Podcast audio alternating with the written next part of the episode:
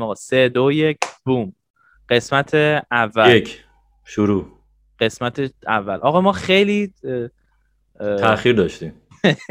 آزمون و خطایی دیگه. بالاخره لرنینگ کرو هم واسه ما داره. میریم جلو. مسیر رو بهتر یاد می‌گیریم و اینا. آره دیگه. سه هفته شد ولی دیگه کیفیت بهتر از کمیت دیگه. آره سه هفته شد فکر کنم. سه هفته شد. خب خب title و یه بار بریم. بریم آقا بریم. ببین قسمت ما توی قسمت صفر که گفتیم در رابطه با همین کلیت پادکست حرف زدیم. توی قسمت یک می‌خوایم در رابطه با یه موضوعی که برای ما خیلی جذابیت داره حرف بزنیم. title قسمت همونجوری که مشخصه از توی thumbnail و اینا اسمش آینده بدون معماره. ما می‌خوایم از چند تا جهت مختلف رو چند تا دیدگاه مختلف به این مسئله نگاه بکنیم که اصلا آینده چه جایگاهی معمار توی آینده داره. و آیا این جایگاه در حال تزلزل در حال تغییر در حال تحکیم یا هر چیز دیگه توی این مسیر با همدیگه من و تو قراره که نظراتمون رو روی یه سری سوالایی که اینجا مطرح کردیم به همدیگه بگیم و بریم جلو ببینیم که کلا به چه نقطه مشترکی می‌رسیم. شاید مثلا به نقطه مشترکی نرسیم. شاید هم نرسیم آره, آره. ولی ولی اگه رسیدیم که میایم راجع به اون نقطه مشترک حالا سعی می‌کنیم که دوستانی که دارن میشنون رو دعوت بکنیم تو کلاب هاوس که نظرات اونا رو هم بشنویم. اگرم نقطه مشترکی نبود بازم چه بهتر میایم دیدگاه های مختلف و حالا چه از طریق پیام کامنت Clubhouse خوب میشه که نظر کسانی که میشنونم بشنویم ببینیم نظر اونا چیه. یکم بحث ممکنه یه جاهایی بیشتر علاق... یعنی کسانی که بیشتر تو زمینه های معماری computational design هستن و جذب کنه ولی ما سعی می‌کنیم که جوری مطرح بکنیم بحث رو که حتی کسانی که معماری نمی‌خونن هم جذب بحث بشن. یعنی سعی می‌کنیم هر چیزی که اگر خیلی تخصصی هست و درست توضیح بدیم قبلش که بچه‌ای که معماری نمی‌خونن هم بتونن استفاده کنن اگه بشه. آره حالا قبل از قبل از این به نظرم خوبه که یه تعریف خلاصه من می‌دونم تو تعریف جالبی از معماری معمارداری کلمه معمار.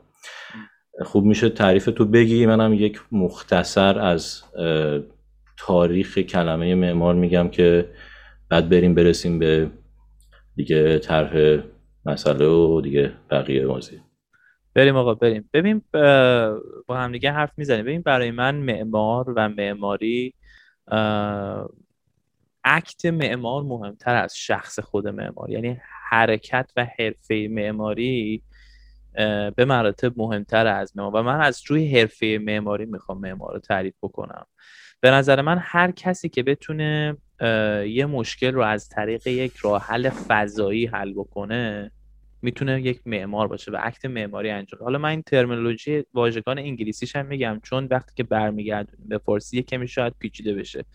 ببین پرابلم سالوینگ خیلی مهمه. به نظر من معماری توی اگه بخوای اون تمام اون پیچیدگیاش رو بذاری کنار در نطفهش خاصیت حل مسئله داره پرابلم سالوینگ و معمار میاد یک مسئله رو از طریق فضایی حل می‌کنه. Special problem solving. یعنی تو یه مسئله رو داری یک, یک مشکل طراحیه که این معمار با اکت معماری با حرفه معماری و با کار معماری میاد یک جواب فضایی واسه یک مشکل میده. حالا این مشکل ممکنه مقیاسش در مقیاس ساختمون باشه ممکنه مقیاسش مقیاس داخلی باشه ممکنش مقیاس شهری باشه و همه اینا بالاخره وقتی که توی حوزه معماری میاد یک جواب شهری یک جواب فضایی و یک سپیشالی بهش مختص اختصاص می‌گیره. به نظر من معماری اکتش یعنی حل کردن یک مسئله ای که جوابش توی سه بعدی که ما توی زندگی می‌کنیم خلاصه میشه. و معمارم کسی خب قطعا این خاصیت و این ویژگی رو داره که بتونه یک مسئله رو از این طریق حل بکنه. و یه چیزی رو اضافه بکنه به محیط. حالا این محیط میگم ممکنه یه اتاق توی خونه باشه ممکنه یه ساختمون توی شهر باشه ممکنه یه شهر توی کشور باشه. ممکنه یه سازه المانی باشه اصلا حتی. احسن آره. ممکنه آره. پلازا باشه ممکنه یه پویلیون باشه ممکنه یه اینستالیشن باشه که اینا همه میاد یک فضایی رو تولید می‌کنه که این فضا قراره به یک نیازی برای یک نیازی مطرح شده و یک نیازی یک جوابی رو بده.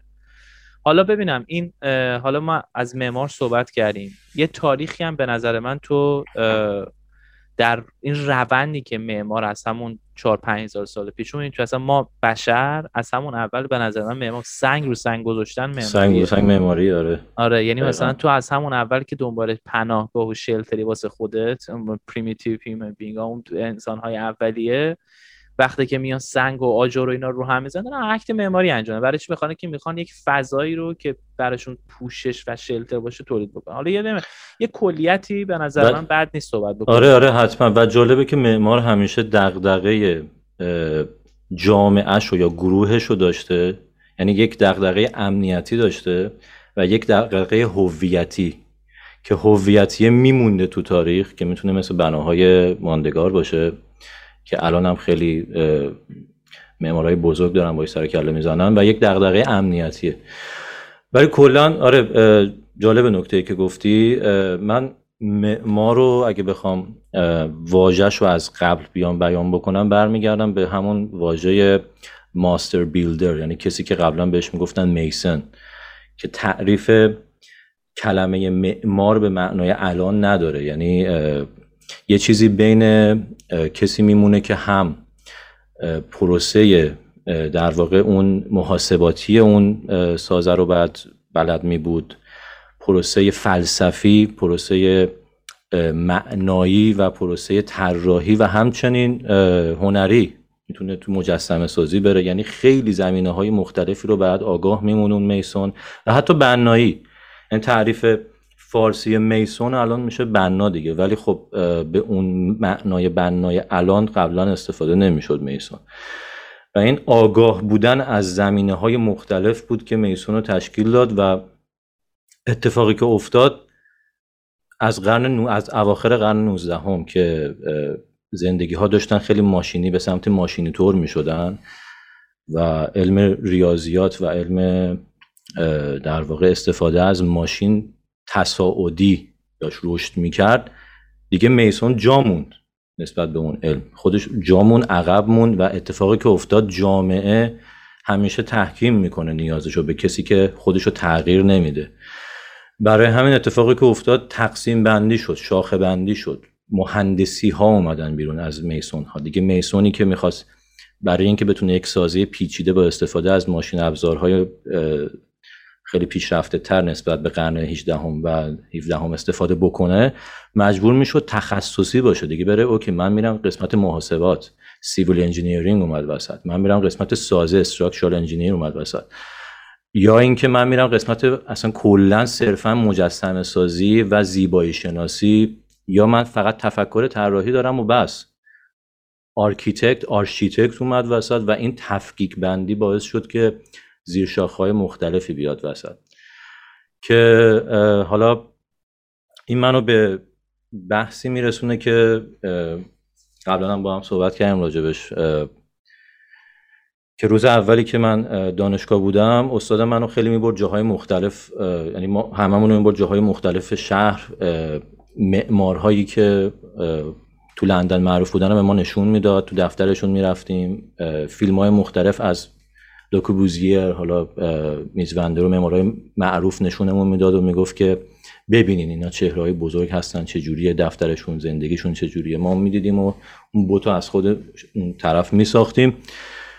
و جالب بود آخرش برای اینکه حالا اون یه جورایی حالا نمی‌تونم بگم غرور شکوندن یه جورایی بخواد ما رو توجهمون رو جلب بکنه به این که به یک بعدی فکر نکنیم. به معماری به ما می‌گفت که از تمام این شما حالا از هر صد نفری که هستین سه نفرتون می‌تونه افرادی مثل اینا بشه یا در حد اینا بشه که بتونن طراحی بکنن. بقیه باید بیان حالا کارهای درافتینگ کارهای کشیدنی کارهای که اینها تحکیم می‌کنن بهشون که اون بالا هستن تحکیم می‌کنن بهشون رو بعد انجام بدن. مگر اینکه به سمت خب تخصصگرایی بریم. حالا این تخصصگرایی رو بعدا میشکافم. در جواب حرفی که زدی می‌خوام یه مطلبی رو بگم. آره آره آره اول از همه که به نظر من معمار یکی از ویژگی هایی که داره کلا همون باز برگردم به تعریفی که من از معمار دارم میگم همون اکت حل مسئله و پرابلم سالوینگ یکی از ویژگی هاش اینه که باید خیلی آگاهی داشته باشه از مسائل مختلف. ببین مثلا حرفی که تو داری می‌زنی رو من تشابه میدم به یه مثالی که الان می‌خوام بزنم. ببین به نظر من معمار خود شخص معمار شخصیه مثل یه دریای خیلی وسیعه ولی عمقش شاید زیاد نباشه ولی خیلی دریای وسیعه. تخصصگرایی در غیر در مقابل این تمثیل میشه یک چاه خیلی عمیق ولی با مقدار خیلی یعنی سطح سطح تماس خیلی کم. حالا اتفاقی که داره میفته و افتاده اینه که قبلا این معمار چندین تا دیسیپلین مختلف رو تو خودش داشته. یعنی هم محاسبات ریاضی می‌کرده هم محاسبات سازه‌ای می‌کرده هم بنایی می‌کرده هم اله می‌کرده هم بله می‌کرده. ولی الان کم کم به خاطر کلا روند جامعه انقلاب صنعتی قرن 18 و 19 ماشینی شدن پیشرفت بشر تکنولوژی قطعا تمامی علوم دارن شاخه شاخه میرن جلو. حالا این فقط توی حوزه معماری هم نیستش. این به حوزه معماری هم گرفته بدنش. یعنی همون حرفی که تو زدی ما الان مهندس سازه داریم مهندس ساختمان داریم مهندس پی داریم تاسیسات مهندس چه می‌دونم landscape architect داریم interior شهرسازی مرمت خیلی آره. چیزای جدید داره میاد توش آره. ولی به نظر من هنوز که هنوزه تمامی اینا نیازه. ولی به نظر یک شخصی که بتونه یک تیم رو جمع بکنه و یک تیم رو کنترل بکنه باز هم به نظر من یه ویژگی باید داشته باشه که این ویژگی قبلا بوده. یه دریای وسیعی باشه که, نا... که آگاهی از دیسیپلین های مختلف داشته باشه. به نظر من اون جایگاه اون معمار در جامعه حال حاضر با اینکه داره متخصص و تخصص گرایی میشه. ولی در عین حال بازم حالا تو فارغ از مسئله اینکه بخوای طراح باشی من باشی تکنیکال دراینگ باشی اینا اگه قرار باشه تو معمار باشی باید آگاهی داشته باشی از مسائل مختلف. آره می‌خواستم اتفاقا تاکید رو همین مسیر بکنم. مسیری که معمار باید طی بکنه که معمار با واژه الان بشه. حالا دوست داشتم تعریف تو هم بشنوم. و مسیری که من خودم اعتقاد دارم که به یک واژه دیگه ای می‌رسه. حالا می‌خوای تو ادامه بده من بعد من تعریف خودم از اون مسیر میگم.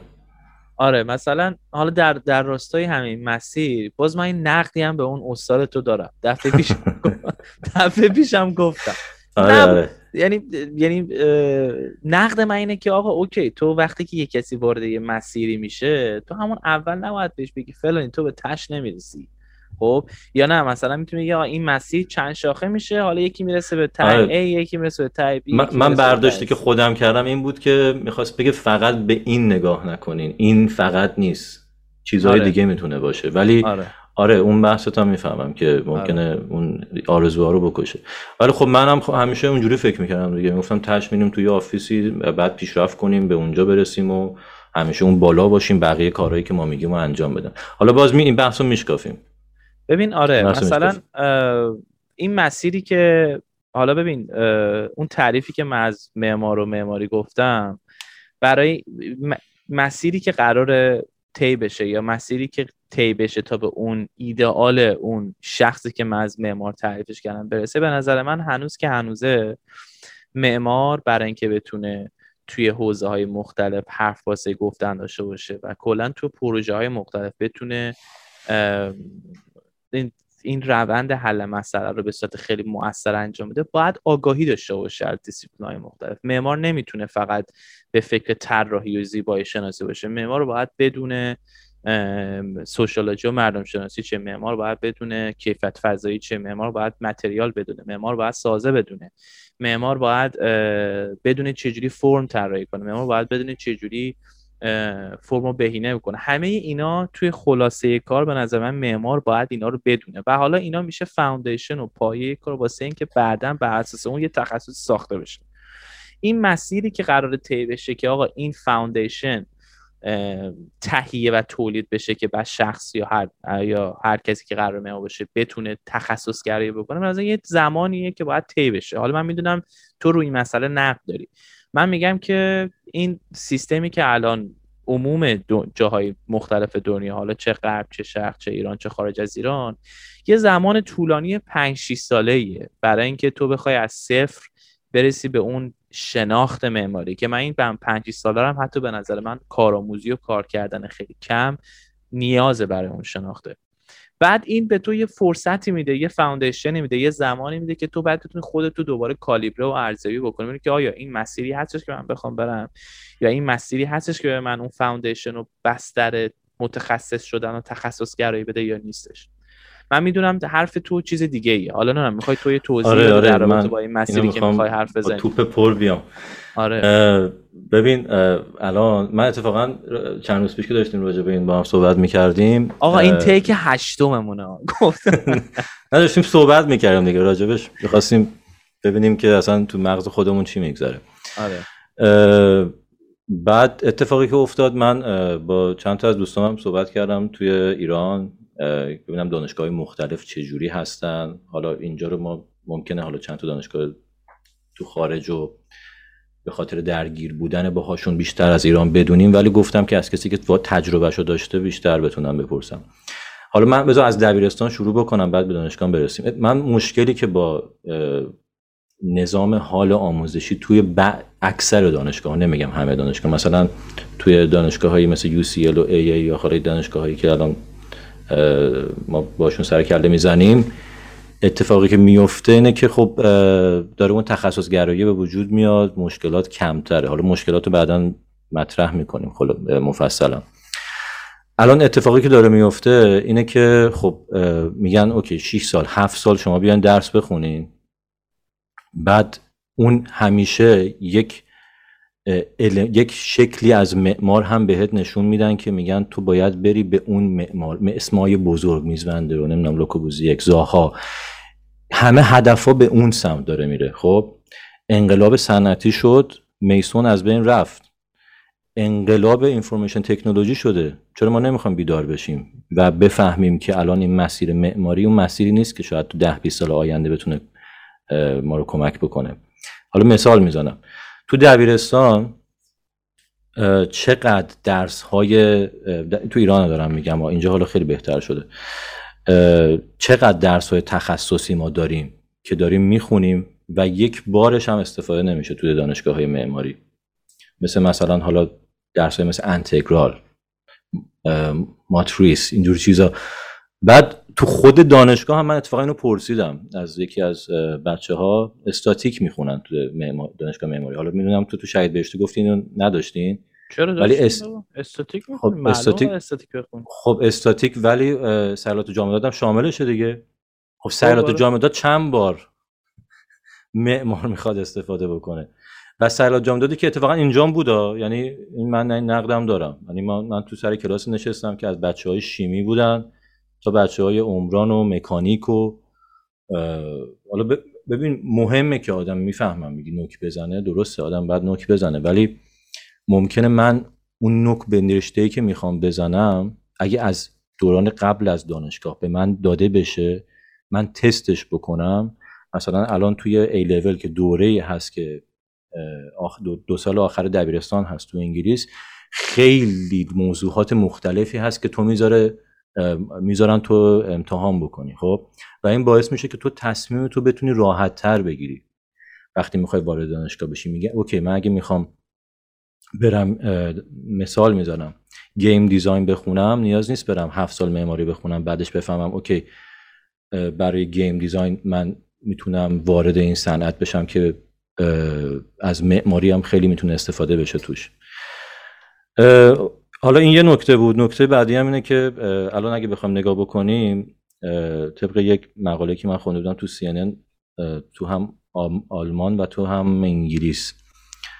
معماری جزو کم شغلای کم درآمده با مدرک فکولتی دیگری با مدرک آکادمیک.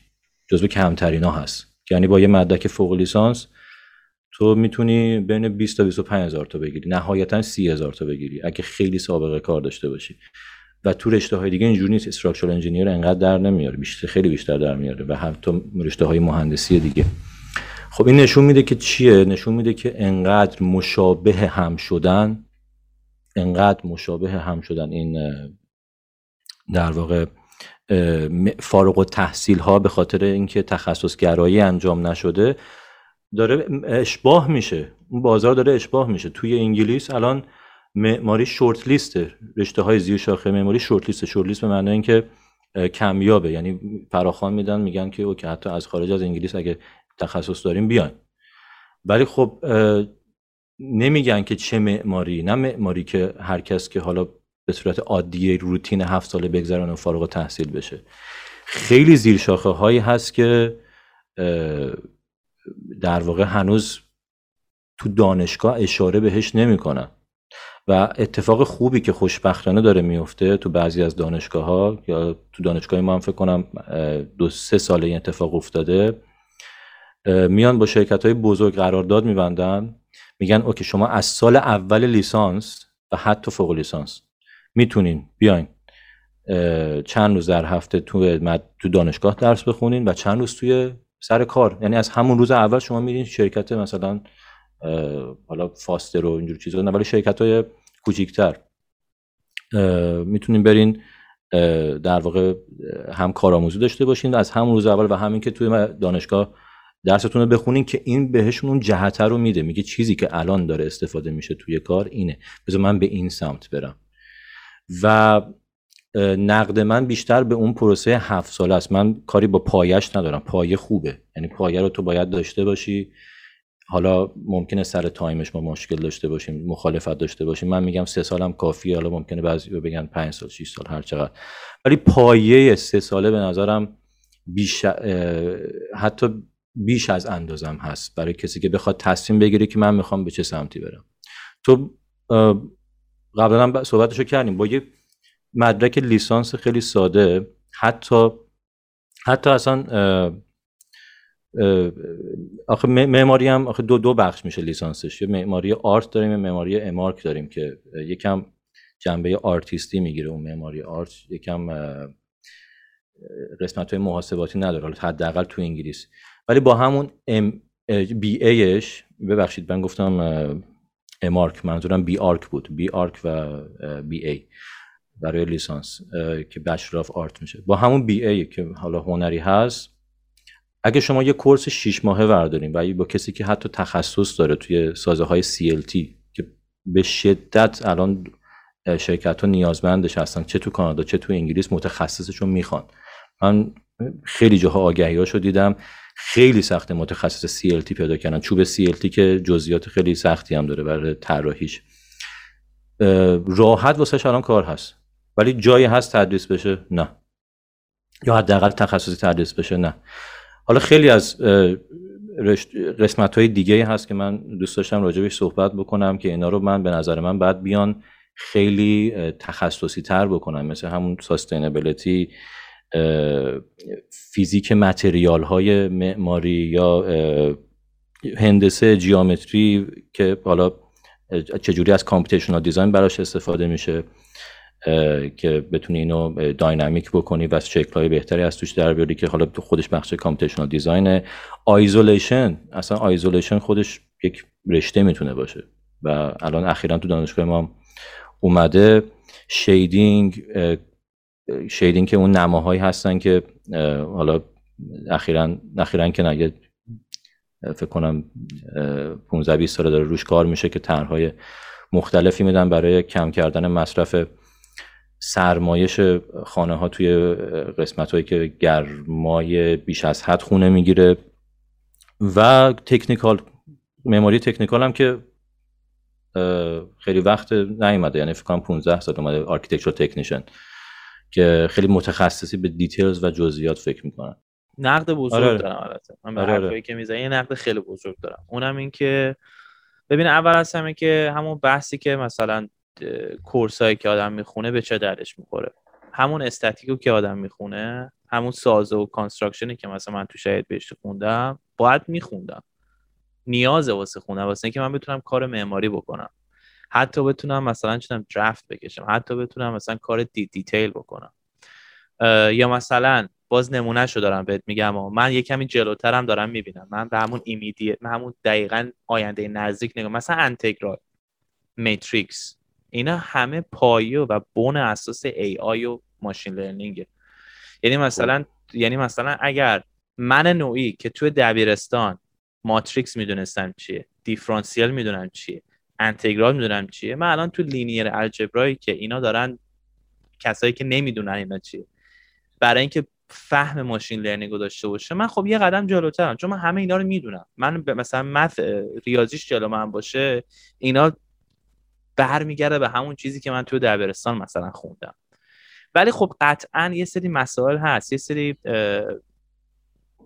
یه سری subject ها هست که کلا به نظر من عمومیه. یعنی تو بخوای نخوای باید pass کنی بری جلو و شاید هیچ وقت تو زندگی ازش استفاده نکنی. ولی یه سری مسائل هست که شاید به صورت مستقیم به تو اون سر نخی که می‌خوای و نده.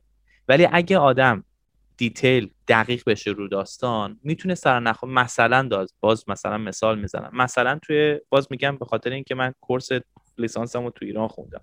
مثلا تو شهید بهشتی ما کورس ساختمان داشتیم. کورس سازه داشتیم. اینا هم, هم چیکار کرده اینا داره رفتار متریال رو داره به من یاد میده. داره رفتار سازهش رو به من یاد میده. داره به من یاد میده من چجوری سازه رو محاسبه کنم. داره به من یاد میده اصلا شرایط تنظیم داره به من تنظیم شرایط محیطی یاد میده. داره به من ترمال کامفورت یاد میده. اینا همه چیزایی که نوک زده شده. خب؟ و به نظر من انقدر مسائلی که یک معمار می‌تونه نوک بزنه زیاده واسه همین توی زمان نسبتا 4 5 ساله رو نیاز داری که اینا رو به طرف یاد بدی نشون بدی بعد وقت طرف بتونه تخصصش رو پیدا کنه. حالا یه چیز دیگه هم هستش که به نظر من این خیلی مهمه. من اینو به همه هم میگم. هر کی که مثلا از من می‌پرسه می‌داد مثلا من کجا اپلای کنم چیکار کنم. به نظر من دانشگاه هر جای دنیایی که باشی بیشتر از سی درصد تاثیر روی ایژوکیشن نداره. هفتاد درصد خود شخص سلفتاته آره خودت. از اصلا نه ایران آمریکا انگلیس مالزی استرالیا. تو اون محیط و بستر دانشگاه بهت یه سری مسائلی رو یاد میده. یه سری شرایط هم فراهم می‌کنه. هفتاد درصدش خود شخصه. که باید بره علاقهش رو پیدا بکنه و باید بره راهش رو پیدا بکنه. مثلا این حرفی که تو می‌زنی واسه game design من فرقمون اینجاست. تو میگی که آقا مثلا کسی که می‌خواد game design بخونه چرا باید هفت سال معماری بخونه بعد شیفت کنه بره game design؟ منم میگم آره قرار نیست هفت سال معماری بخونه. می‌تونه سال دوم شیفت کنه بره game design. حالا از کجا بفهمه مثلا game design علاقشه این دیگه برمیگره به همون اپورتونیتی و فرصت هایی که براش به وجود میاد که بتونه علاقش رو پرورش بده بکنه. ببین خب دیگه باید اون ماجول ها ماجول هایی بشن که موضوعاتی که تدریس میشن توی پایه موضوعاتی بشن که خیلی کلاسیک نباشن. این الان چیزایی که تو میگی به خاطر زیر شاخه که تو انتخاب کردی به درد تو می‌خوره. صد درصد. کسی که داره کامپیوتیشنال دیزاین انجام میده به دردش می‌خوره. نه نه می‌خواستم فقط می‌خواستم می‌خواستم فقط بگم که دقیقا یعنی یه سری چیزا هستش. خب برای خیلی از زیر شاخه‌های معماری اصلا به درد نمی‌خوره. من چرا بعد مثال می‌زنم من. حالا هر کسی کسی که می‌خواد sustainability بخونه برای چی باید بره انتگرال بخونه؟ می‌خواد اصلا focus بشه روی فقط می‌خواد focus بشه روی قسمت قسمت art اصلا بره با مایا فقط فرم explore کن فرم فرم فقط پیدا کن فرم های مختلف تولید کن و اصلا میره توی قسمت های حتی انیمیشنی. چرا من باید برم اصلا استاتیک بخونم؟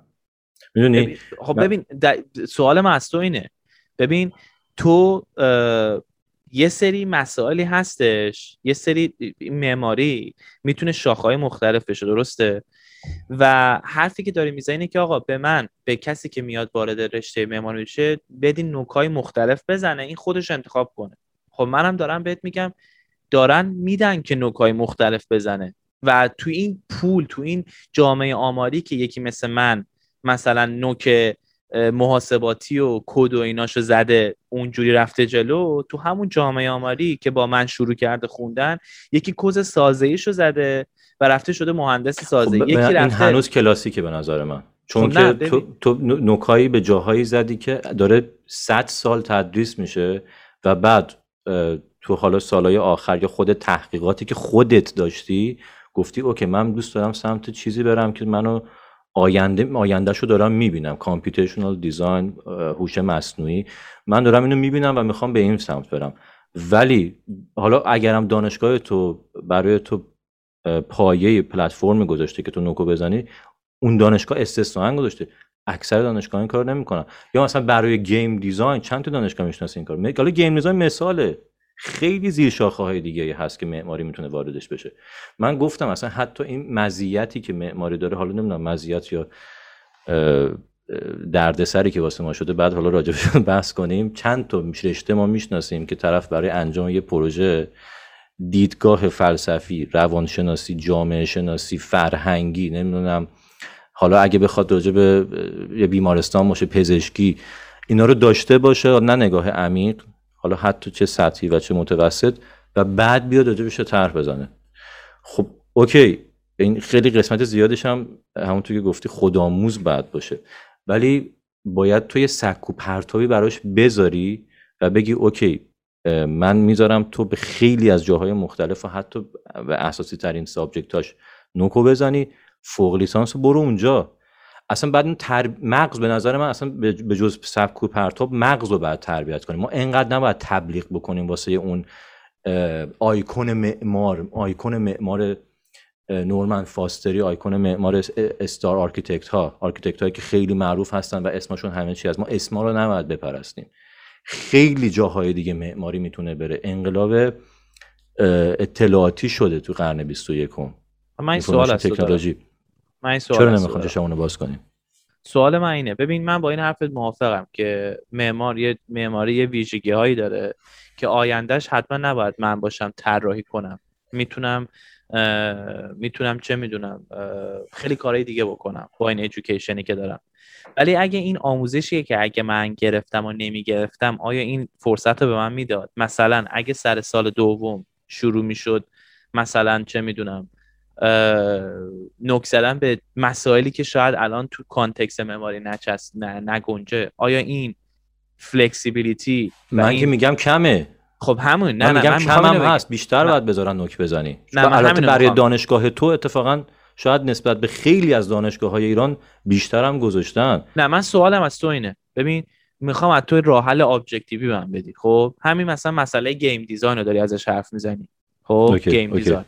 چه course ی توی دوره پایه‌ای مطرح بشه که طرف فکر کنه که داره نوک می‌زنه به game design؟ تو بگو منم جواب دارم برات چون من میگم course وجود خارجی داره.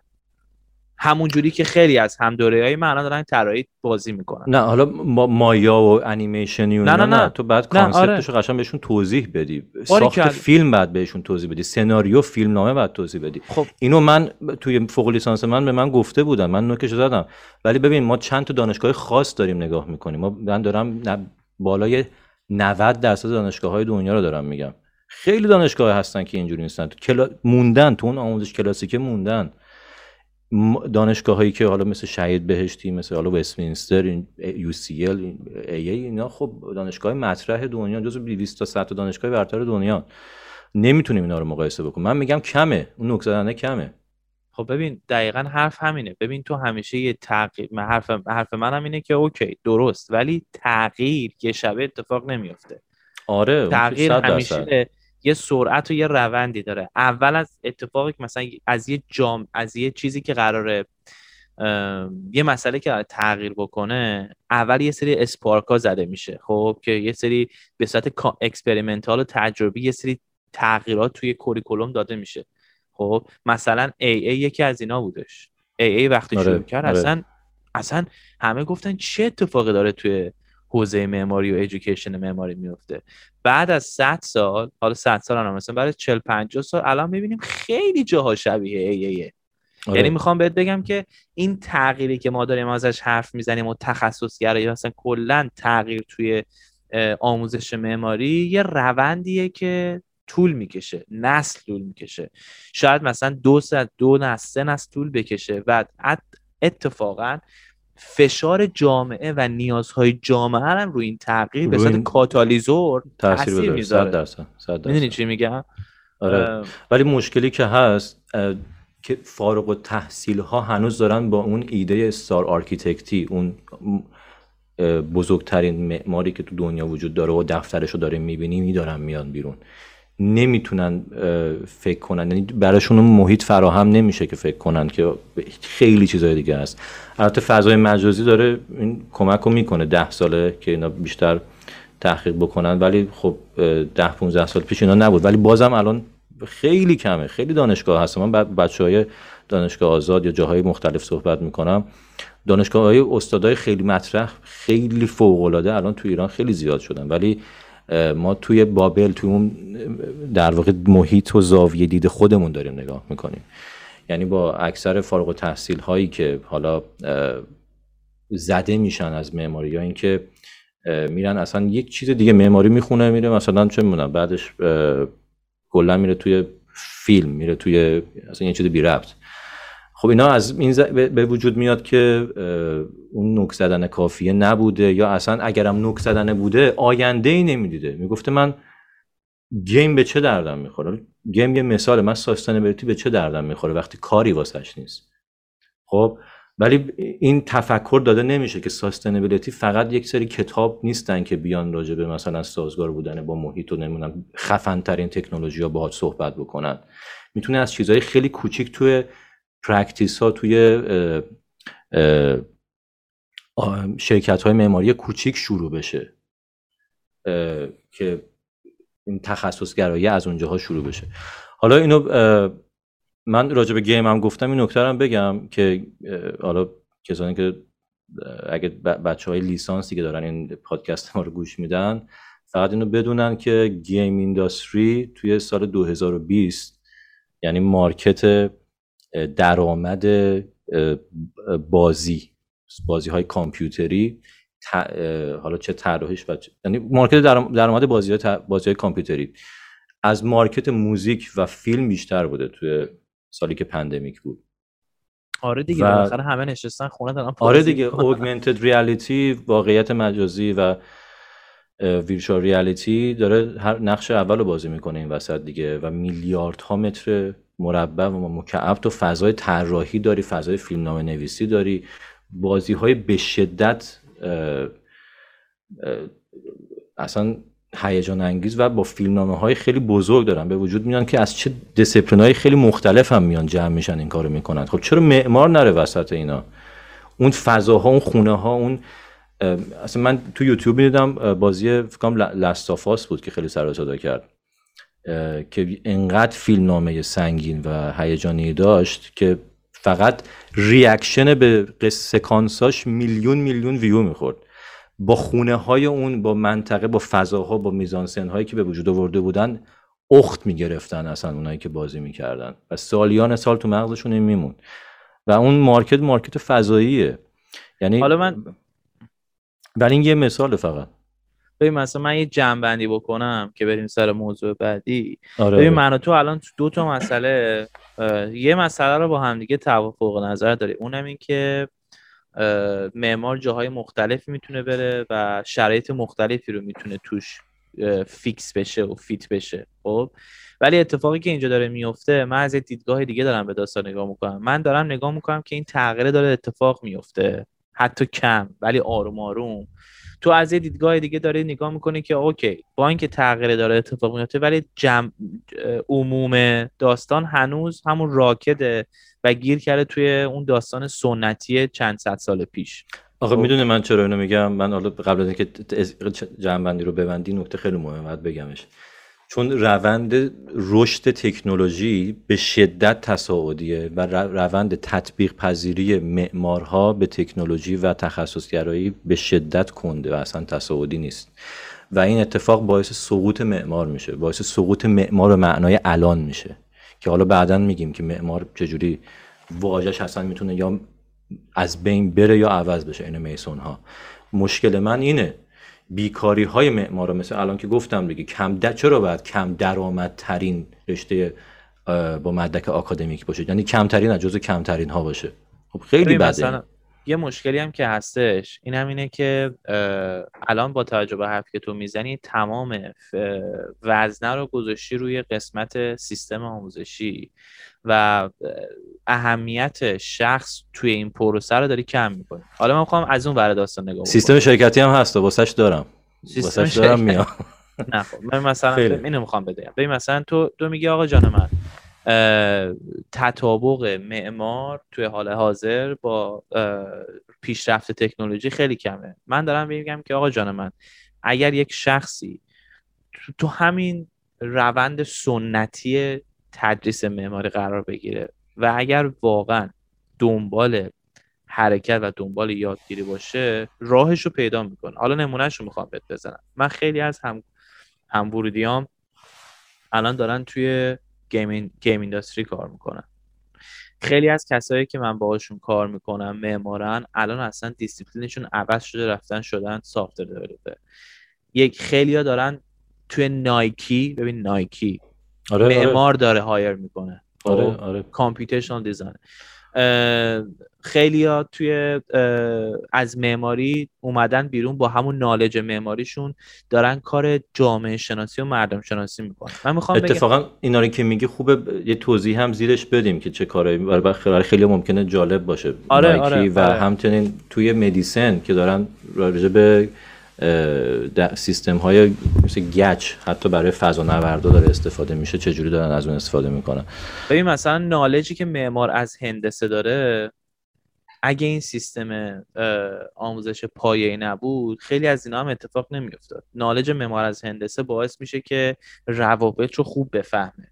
وقت می‌تونه این روابط رو بعدا سینتیساز کنه به سمت تولید فرم. مثلا یه اتفاقی که تو نایکی داره میفته و حتی آدیداس اینا job opening دارن فرصت شغل دارن واسه کسایی که اینو خوب می‌فهمن. و و حدسش هم می‌زنی الان. معمار اینو خیلی خوب می‌فهمه. آره. چی میگم؟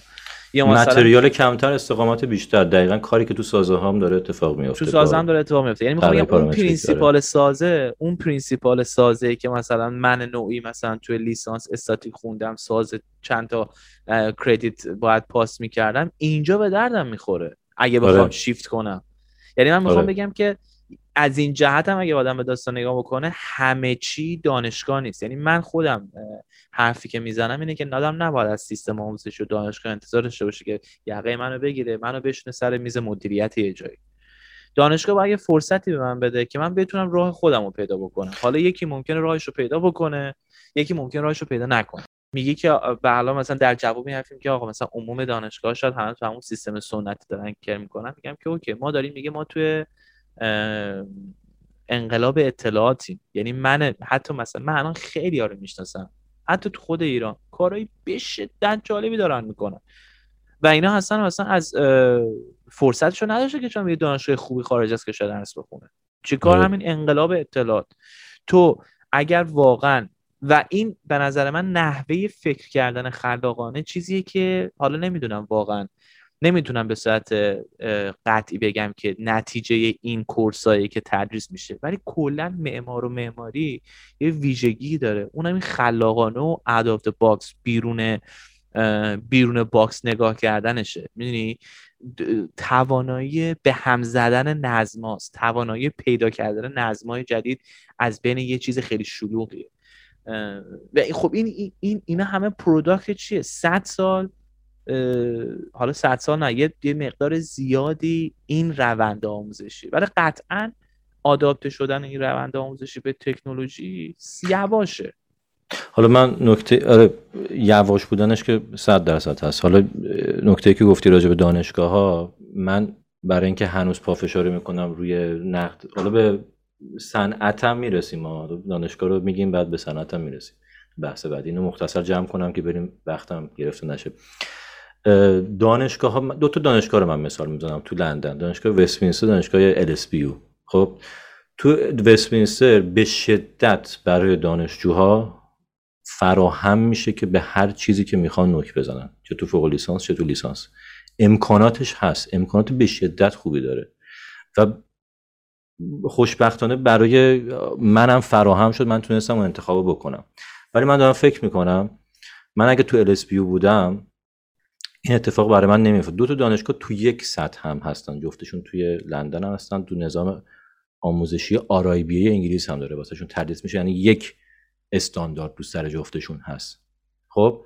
ولی من بحثی که داشتم تو بلسپیو با اون مسئول بالای خود faculty معماری خیلی تفکر سنتی داشت سنش هم بالا بود تعصب داشت. گفت نه معماری form follows function فقط همینه.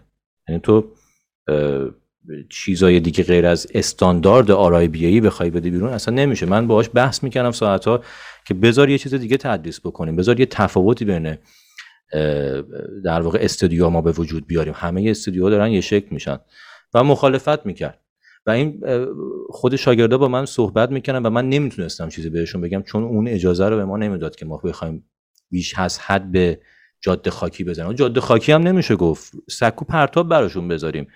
من بهشون میترسیدم. بگم که بیا گیم اینداستری ببین مثلا می‌تونی تو بیا با مایا این کارا رو بکنی. تو می‌تونی این کارو بکنی. گفت نه. نمیشه. چون که اگه بخواد از این طرحها بزنه آخر سال استاندارد ما زیر سوال میره.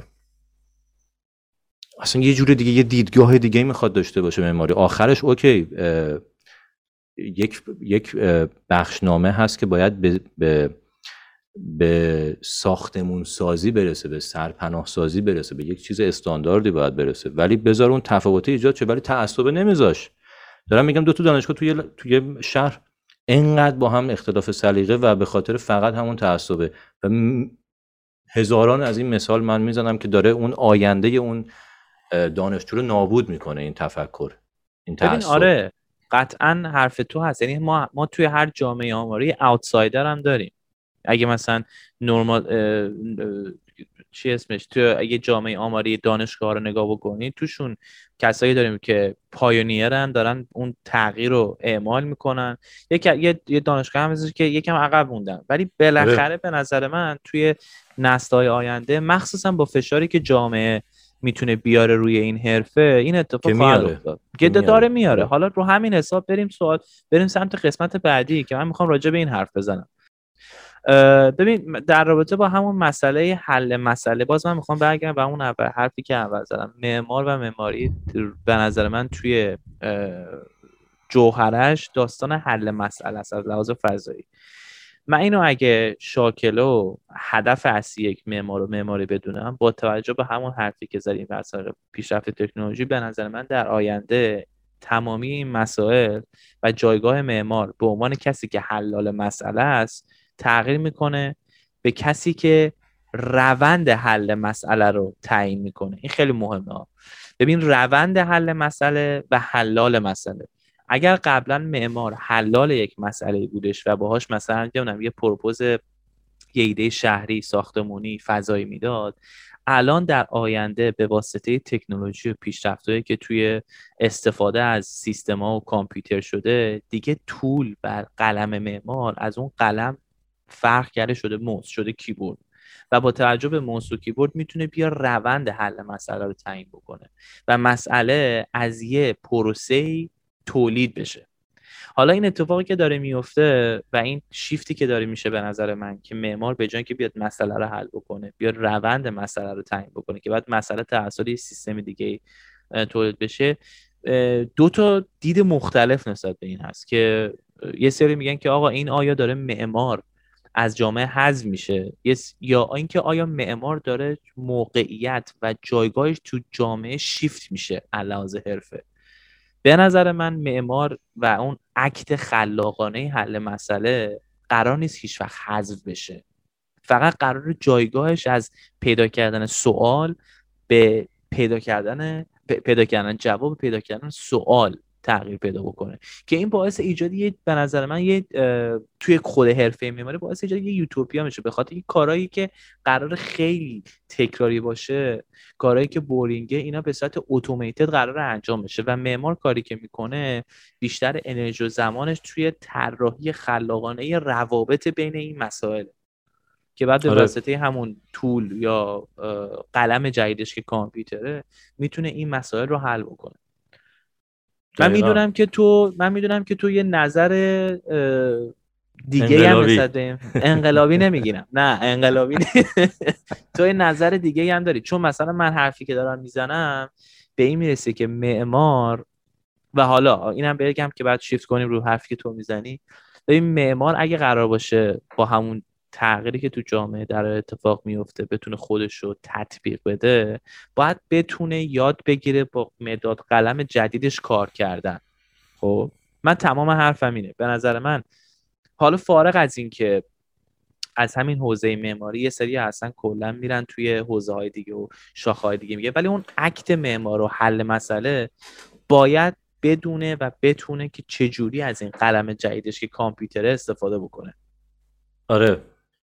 کامپیوتر هست ولی الزاما computational design و نه نه ببین نویسی نیست نه ببین computational design و کد نویسی رو بذار کنار من نمی‌خوام آره. نمی‌خوام درباره computer design کنم ما یعنی... می‌خوایم درباره استفاده از یه ابزار جدید از ابزار جدید آره اونه من آه. من خودم سر همین خیلی تاکید دارم همه فکر می‌کنن OK ما بخوایم شیفت کنیم همه که نه خیلی ها. بخوام شیفت بکنیم باید بریم به سمت دیگه AI و فقط کد نویسی نه خیلی خب دیسپلینای دیگه هست. معمار می‌تونه بره توش. معمار قرار نیست فقط کد نویس بشه. یه بخشی از خیلی از بخشای دیگه که من گفتم که قبلا اشاره کردم بهش اونه. خب. انقدر جامعه و انسان اطلاعات برای کشف داره که معمار می‌تونه داخلش بده همین مثلا گفتم پزشکی داره معمار وارد پزشکی میشه. البته بازم پزشکی از طریق computational design داره میشه. ولی خیلی sector های دیگه هست که حالا می‌تونیم مفصلا بعدا راجع صحبت کنیم. ببین حالا مثلا در همین computational design و coding که گفتی یه خاصیتی که کامپیوتر و همون بحث coding داره coding داره میشه زبان مشترک بین دیسیپلین های مختلف این انگلیسی. داره. تو وقتی که سفر می‌کنی از یک کشور به کشور دیگه اگه انگلیسی بلد باشی می‌تونی communicate کنی. می‌تونی راه تو پیدا بکنی. coding و برنامه نویسی هم برای معمار و برای هر دیسیپلین دیگه ای داره میشه اون زبان مشترک ارتباط. یعنی من معمار اگه بخوام با دیسیپلین های دیگه ارتباط بگیرم باید زبان مشترک داشته باشن زب... یکی از یکی از زبان های مشترک میشه زبان حل مسئله از طریق ارتباطات و روابط بین نقاط موجود تو مسئله. که چجوری این روابط می‌تونه تو زبان کامپیوتر ترجمه بشه؟ به وسیله coding حالا حرفی که تو می‌زنی هم درسته. به نظر من همه نباید برن coding یاد بگیرن. قرارم نیست همه یاد بگیرن. ولی به نظر من نظر شخصی من اینه که اگر یه کسی بخواد تو جامعه آینده برای معمار حرف برای زدن داشته باشه و بتونه survive کنه بتونه با دیسیپلین های دیگه خودش رو منطبق کنه باید یه پایی هم تو این داستان داشته باشه. به خاطر اینکه مثلا یه اتفاق خیلی جالبی که داره میفته و این خیلی جالبه. من خیلی از این استارتاپ ها رو دارم می‌بینم توی جای مختلف دارن تو انگلیس تو آمریکا. این استارتاپ ها همه خب یه base computer science دارن. ولی اون creative thinking اون فکر خلاقانه خیلی هاشون داره از طریق یک معمار وارد سیستم میشه. و این معمار برای اینکه بتونه حرف سازنده با تیم بزنه باید یه اصطلاحا ظرف مشترکی داشته باشن که بتونن با هم دیگه مکالمه درست داشته باشن. و اینجاست که به نظر من اگر این skill وارد این مهارت وارد بسته مهارت های شخص توی حوزه معماری بشه راه براش خیلی بازتر میشه. همون حرف که تو زدی راه براش باز میشه که بره تو شاخه‌های مختلف بره experiment های مختلف داشته باشه تجربه های مختلف داشته باشه. ولی ببین معماری خیلی جاهاش الان داره با هنر آمیخته میشه. خب اگه بخوایم معماری رو جنبه هنریش هم ببینیم جنبه هنری فلسفی داره که بیشتر یک ایده رو می‌خوان بکنن یک محصول. خب بعد خیلی از معمارها میمونن توی نشون دادن اون فرم. ایده رو با چیزی که تو مغز خودشون هست فقط همونو می‌خوان نشون بدن بقیه هم گیج می‌کنن با اون ایده. خب آرتیست تی بار میان. خب و این راه حل زیستی نمی‌تونه بده و راه حل هنری فقط صرفا می‌تونه بده و سرگرمی. هیچ مشکلی نیست. می‌تونه اون سمت واسه خودش بره و یک رشته هم داره حالا تو خیلی از جاهام داره میشه بیشتر جنبه art هست دیگه. تو دانشگاه شفیلد هم می‌دونم این رشته هست. اصلا MA همه جا هست. master art هست این, این فقط دیگه هنری نگاه می‌کنن. و اون دیدگاه فلسفیه و مثل این خیلی چیزهای دیگه هست. اصلا المان های شهری میان می‌زنن تو خیلی از جا. سمبولیک میان کار می‌کنن. خب؟ ولی این یک بازم میگم یه مثاله. یعنی یک مثاله که حالا ما این صحبت رو داریم می‌کنیم من می‌خوام این ترسم به همه یه جورایی بدم که خب برن شاخه ها رو بخونن ولی از اون برم این ترسم ندم که بگن همه چیز کد نیست. کد خیلی مهمه. خوندنش و فهمیدنش برای ارتباط گرفتن با هزاران همکارهای در آینده توی زمینه ها و زیر شاخه های معماری همونطوری گفتی. ولی همه چیز نیست. اینو خاطر جمع باشن. خیلی زیر شاخهای مختلفی هست که صحبت کردیم. از isolation بگیر تا حالا من این سوال زده ریاضیات و فیزیک آره. من این سوال بپرسم. سوال خیلی چالشی. فقط زود جمع کنیم بریم به dystopia و چیزا ببین داریم داریم حرف می‌زنیم دیگه. مثلا همین یوتوپیا و dystopia مثلا مثلا حالا دربارش صحبت می‌کنیم که اصلا منظورمون چیه. ولی مثلا آقا همون 200 سال پیش 300 سال پیش. این شاید این شاید یه سوالیه که می‌ذارم این وسط بقیه بهش فکر کنم. خب قرار نیست حرف قرار نیست جوابی براش پیدا بکنیم آره 300 400 سال پیش. خب مداد بود و کاغذ معمار برای اینکه ایده هاش رو تبدیل به یک چیز تبدیل به ساختمون تبدیل به پروژه بکنه ابزارش مداد بود و کاغذ. تو هیچ جور دیگه. یعنی مثلا تو 200 سال پیش نمی‌تونستی بگی آقا اگه تو نمی‌تونی بری بکشی اشکال نداره. برو کارهای تو می‌خوای معمارشی. باید مداد باید بلد باشی ساختمون بکشی. تو باید بلد باشی دیوار wall section می‌زدی. باید بدونی detail ا چیه. من چیزی که دارم میگم میگم که if then else کلا کد و programming در آینده احتمال خیلی زیاد میشه مداد کاغذ معمار. خب نه. بذار یه جور دیگه بگیم. اگه با حرفی که الان می‌زنم موافق باشیم یه جمع‌بندی خیلی خوب کردیم اگه نه که بعد یه روب دیگه راجع صحبت کنیم. نه دیگه ببین خب تو میگی کد من میگم چرا نگیم متد و الگوریتم. آره. روشمندی. یعنی آره. من منی که می‌خوام گراس هاپر یاد بگیرم من کدی نمی‌دونم. من کد می‌دونم. من یک من یک دانش از الگوریتم و روش کارکرد یک الگوریتم دارم که اونو با یک کتاب با یک ماه یوتیوب دیدنم می‌تونم یاد بگیرم. بیا روی این به نظر من می‌تونیم آره. صحبت کنیم که UI به معنای user interface. که حالا UI قبلا اگه حالا فارسیش هم بیایم بگیم دیگه. یعنی می‌تونه یک یک ترجمه فارسی خیلی خوبی داشت. من نمی‌خوام تعریف اما interface کردن با یه طول دیگه. یعنی تو ابزاری که ابزاری که می‌تونی ازش استفاده بکنیم برای کاری که می‌خوای انجام بدی حالا توی فضای دیجیتالی. خب؟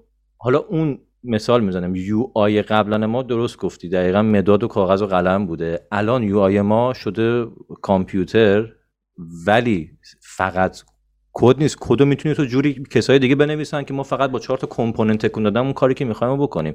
پس روشمندی فهمیدن الگوریتم فهمیدن methodic جلو رفتن سیستماتیک جلو رفتن و فکر کردنه که حرف اول می‌زنه تو آینده. موافقی؟ ببین من فقط اعلام می‌خوام... کنو بریم. نه من فقط می‌خوام یه چیزی بگم. من منظورم از کد و آره چون خیلی سوء تفاهم میشه راجبش نه آره من منظورم از کد و programming language. من منظورم نیست که مثلا بری سی شارپ پایتون جاوا آره کلا آفرین خب، اینو اینو حالا یکی بخواد بره یاد بگیره و من به شدت پیشنهاد می‌کنم برن یاد بگیرن. ولی من حرفی که دارم می‌زنم اینه که معمار کاری که قرار بکنه طراحی روابطه. روابط طراحی سیستمیه که این سیستم بعدا برای تو ریزالت و نتیجه تولید می‌کنه. روشمند بودنه. پروسه دقیقا. آره، یعنی تو, تو, تو, تو برای اینکه به عنوان یک معمار بتونی در آینده دور و نزدیک دووم بیاری باید بدونی چجوری روابط مختلف بین یک مسئله رو تو طراحی بکنی. این آره. روابط رو طراحی کردن یعنی که یعنی که دونستن principle ها دونستن پروسه دونستن الگوریتم دونستن روابط و connect کردن این نقاط مختلف به هم دیگه. کلیت حرف اینه که و, و, و حال حاضر توی 2021 و احتمالا سالهای آینده راهش همون از طریق کامپیوتر و از طریق این ابزار جدیدی که دست ما معماراست. این چی آره. یعنی در واقع اون خلاقیت داشتن است. اگه بخوام به جنبندی توی این بخش برسیم خلاقیت توی تولید روشمندی برای هر زیر شاخه معماری. و ما داریم وقتی راجع به معماری صحبت می‌کنیم معماری که تفکر من حالا اینه. معماری که داره به سمت یکم نمی‌خوام بگم ساینس ولی یه نمه داره سیستماتیک میشه مهندسی طور داره میشه داره scientific, scientific تر میشه علمی تر میشه. از معماری که حالا مکتب های مختلفی از معماری هستن که توی قبلا صحبت کردیم arty هستن. ولی ما راجع به این شاخه از معماری داریم صحبت می‌کنیم که تفکرمون هم اینه میمونه در آینده. و شاخه های دیگه که تو dystopia من می‌خوام راجبش بعدا صحبت بکنم هست میشن و که حالا بهش می‌رسیم. یه کتابی هست من پیشنهاد می‌کنم همه اینو بخونه مال هربرت سایمن. The Science of Artificial. اتفاقی که داره میفته حرف که تو درسته و به نظر من روند درستی. معماری نگاه به معماری داره نگاه scientific معماری داره وارد domain science میشه. دقیقا. معماری داره وارد برای بقا. برای بقاش. حالا چه برای بقا نمی‌دونم که آیا برای بقا یا برای اینکه واقعا مسیر درستون مسیره. ببین تو وقتی که یه چیزی رو از نب از هیچی تولید می‌کنی خب؟ معماری همینه دیگه. تو معماری یعنی تولید یک چیز از هیچ چیز. از هیچ. خلق. درسته؟ آره. خلق. خلق کردن یک مسئله. یه فرقی بین science و scientist و designer هست. این فکر کنم حرف کریستوفر الکساندره توی PhD ش The Synthesis of که میگه که کار scientist اینه که روابط بین یک سازه که موجود هست در طبیعت رو پیدا بکنه. science میره شروع می‌کنه خوندن مثلا biology chemistry فیزیک. میره ببینه روابطی که تو نیچر هست چیه. کار طراح و دیزاینر چیه که روابط رو طراحی بکنه برای به وجود اومدن یک سازه ای خب این دو تا چیز خیلی جالبه و به نظر من الان که ما داریم به سمت تغییر و آداپت شدن حرفه معماری میریم اینم باید به این مسئله فکر بکنه که روابط خیلی مهمه و حتی آره. مهمتر از خود ریزالت آخره. پروسه خیلی مهمه. پروسه تولید یک پروژه به مراتب مهمتر از خود اون پروژه است. به خاطر اینکه پروسه است که باعث تولید اون پروژه میشه. آره و یه سکتوری که خیلی داره زر یعنی ادغام که نمی‌تونم اسمشو ببرم داره وارد معماری میشه و یه جورایی داره تاثیر می‌ذاره رو معماری. خیلی هم سالها هست که زیست یا بیولوژی هست علوم آره دیگه زیست. که ما می‌بینیم قبلا اگه الهامی می‌خواسته گرفته بشه تو معماری از زیست مستقیم بوده. یعنی تو میمدی مثلا مثل لوی سالیوان یک قسمتی از طبیعت رو می‌گرفتی همونو کپی می‌کردی تو معماری خودمون هم هست تو معماری اسلامی هست تو معماری ایرانی. می‌بینیم به شدت تو نماهای مسجد و خیلی جاهای مختلف. الان اتفاقی داره میفته به خاطر استفاده از تکنولوژی و بعد از مدرنیته. که حرفی که فیلیپ استدمن زد دیگه.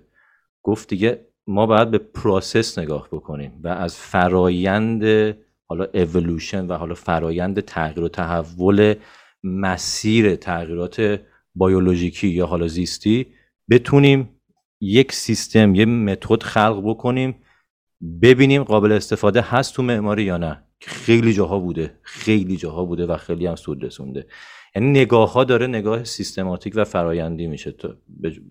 به جای اینکه به سمت الهام مستقیم که نگاه آرتی هست دیگه نگاه هنری نگاهیه که تو مستقیم می‌گیری می‌بینی و هم سعی می‌کنی همونو پیاده کنی. تو عمقش نمیری که چه جوری این به وجود اومده. توی میلیاردها سال فرایند فرگشت یا اولوشن خب این آرتو نمی‌دونم. حتی آرتو نمی‌دونم که پروسش اینه یا نیست.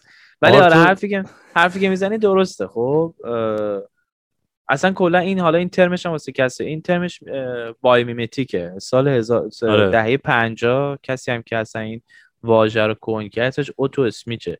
شمیت که اصلا توی مهندسی و توی فیزیک اولین اتفاق افتاد که آدم بره از طبیعت یاد بگیره و اونو مسائل رو توی دیسیپلین دیگه استفاده کنه که این چند دهه اخیر هم قطعا توی معماری اومده. حالا با تعجب کتاب خیلی جالبی هم داره فیلیپ من راجبش. The Evolution of Design. The Evolution of Design آره Evolution of Design. اون کتاب اصلا یکی از کتابای seminal ه به نظر من آره آره. ببین با توجه به همه اینا که گفتیم تغییراتی که داره تو رشته معماری اتفاق میفته scientific شدنش process based شدنش دیسیپلین به دیسیپلین دیگه وصل شدن آینده معماری به چه سمتی داره میره؟ به سمت این داره میره که آقا یک آینده ایدئالی واسه حرفه معماری باشه یا یه آینده غیر ایدئال واسه حرفه معماری باشه؟ خب. یوتوپیا و dystopia ما داریم به دو جهت نگاه می‌کنیم. ما میگیم که آقا آگاه آگاه ما داریم میگیم که آقا این تغییراتی که داره اتفاق میفته آیا به نفع معمار و معماریه و یک آینده ایدئالی بس... یه آینده ایدئالی تولید می‌کنه به اسم یوتوپیا یا نه یه آینده ای تولید می‌کنه که بسیار بسیار تاریک و زننده و ترسناک واسه معمار. و اصلا یوتوپیا و دیستوپیا هم توی سناریوهای فیلم های سایفام خیلی استفاده میشه دیگه که آینده رو دو جور می‌بینن. اصلا عکس هایی هم که ازش اگه بخوایم ببینیم تو فیلم ها یک آینده افتضاح مثل فیلم ماتریکس می‌تونه باشه که نشون داد. و یک آینده می‌تونه باشه که خیلی زیبا و قشنگ که مثل فیلمی که مثل قسمتی از ماتریکس که حالا نیو داشت می‌دید تو مغز خودش و تصور می‌کرد. یعنی می‌خوام بگم خیلی از فیلم ها ازش استفاده کردن آره تعریف فلسفی داره. یوتوپیا و دیستوپیا حالا باز واسه کسایی که یوتوپیا اولین بار توسط یک شخصی به اسم سر توماس مور مطرح شد. البته خب از اون موقع تا الان خیلی فرق کرده ایده و ایدئولوژی تو یوتوپیا. ولی بیا حالا منو منو تو هم فکر کنم روی این مسئله اختلاف نظر داریم. خب؟ به نظر من با توجه تغییراتی که داره توی رشته معماری اتفاق میفته و با توجه به راه و روشی که من پیشنهاد می‌کنم که یک کسی بتونه به عنوان یک معمار با این تغییرات خودش رو تطبیق بده به نظرم آینده بدی نخواهد بود واسه معمار. ببین من جامعه رو کاری ندارم. ممکنه بعدا یه اتفاقی ولی واسه یک حرفه و حرفه معماری توی جامعه مثلا 2050 2100 اگر شخص معمار بتونه با این تغییرات خودش رو آداپته بکنه آینده تاریکی نخواهد داشت. تو شخص معمار رو میگی یا معماری رو کلا میگی؟ ببین من من همون. من من آخه اگه بخوام شخص معمار رو بگیم بعد تفکیک کنیم ما معماری که چه معماری داره. چون یه معمار گفتیم که من از اول معمار رو مشخص کردم. کسی که مسئله special problem solving کسی که بیاد و حل تفکر طراح مسئله فرایندی داره که اون خب آره دیگه. آره دقیقاً آره. دیگه. دقیقاً من من من position و من جایگاه در رابطه با معمار آره. کسی که میاد حل مسئله می‌کنه و کسی که میاد روابط رو برای حل مسئله تولید می‌کنه. اوکی. آره. بذار اسم اینو بذاریم معمار خلاق چون قاطی میشه. من چند تا معمار دیگه هم می‌خوام مثال بزنم. آخه به نظر من اونا معمار نیستن. آخه اونا معمار نیستن. مثلا ولی خب فارغ التحصیل معماری ان دیگه به هر حال. هر کی فارغ التحصیل معماریه مگه معماره؟ هر گردی مگه گردوه؟ خب نه به هر حال می‌تونه حتی qualified هم بشه qualified architect بشه. ولی خب. اون روش آره. نداشته باشه. آره ببین دقیقا نه خوبه که اینو تفکیک کنم چون من می‌خوام حالا راجبش برم. حالا اونو تکمیل کنم بعد من میام. ببین من همین می‌خوام بگم. می‌خوام بگم که کلا سر حالا چه تو فارغ تحصیل دانشگاه معماری باشی چه تو فارغ تحصیل دانشگاه معماری نباشی این اکت حل مسئله عکسیه که به نظر من مخصوص معماره. خب به نظر من که یک ف... یک مسئله و یک راه حل فضایی رو واسه یک مسئله مطرح می‌کنه. حالا با توجه به مسائلی که مطرح کردم من و با توجه به نظری که دارم به نظر من اگر یک شخصی که بتونه با این حرکت و اون تغییراتی که تو جامعه داره اتفاق میفته خودش آداپته بکنه آینده تاریکی نخواهد بود در انتظار این این حرفه که من ازش تعریف کردم. یعنی چی میگم؟ حالا باز حرف که دو می‌زنی حالا میگی خودت که ممکنه که اصلا شاخهای مختلف حالا بگو چی میگی. آره آره آره. من من می‌خوام اون دیستوپیا رو بگم. بر... من, من آینده کلی معماری رو مثل تو می‌بینم. آینده کلی معماری رو خیلی روشن می‌بینم و می‌دونم من بهش اعتقاد دارم که به سمتی میره که صد درصد بشریت کمک می‌کنه برای انسان بهتری ساختن. حالا نمی‌خواستم از واژه تکامل استفاده کنم ولی انسان تک آخه اولوشن تو فارسی به معنای بهش میگن تکامل ولی معنی تک اولوشن الزاما به تکامل نمی‌رسه. اولوشن نه به معنی فرگشته. آره یعنی تو می‌تونی تغییر و تحولاتی بدی و الزاما کامل نشی و اشتباه پروسه است. آره اشتباه بهش تو فارسی میگن تکامل. حالا بگذاریم. من سه, سه دسته تقسیم می‌کنم معماری رو. البته چهار دسته. یه دسته که همون دسته که تو گفتی که من صد درصد موافقم اون دسته آینده دستشه. و دو دسته ای که داریم سه سه دسته ای که من اینجا می‌خوام مطرح بکنم یکیشون معماری هستن که کارای drafting و technical ی انجام میدن. الان تو practice ها و تو شرکت ها که و اصلا ناراحت کننده هم هست. با حقوق خیلی کم فارغ تحصیل میشن و حقوق خیلی کم باید کار بکنن و من کسانی می‌شناسم که تا ساعت 11 12 و حتی شب میخوابن تو اون شرکت. یعنی تو بعد هفت سال بشینی. آره. آره هفت سال بعد درس بخونی. خب تو یا اون هفت سال رو نمی‌خوای یا اینکه تخت خواب تو خونه رو نمی‌خوای دیگه. یک رو انتخاب بکنی. آره. آخه ببین بین practice و practice و academia متاسفانه یه فاصله خیلی زیاده. خیلی زیاده. آره خیلی زیاده. و اون چیزایی که مثل apprenticeship که تازه اومده دارن ادغام می‌کنن خیلی داره کمک می‌کنه الان که امیدوارم بیشتر هم بشه. دسته دوم که صحبت کردم دسته art معمارایی که آرتیست میان بیرون. یعنی ما 300 تا آرتیست هر سال نمی‌خوایم از معماری بیاد بیرون و ایده بدن. فقط ایده میدن ایده رو میان می‌کنن تر. خب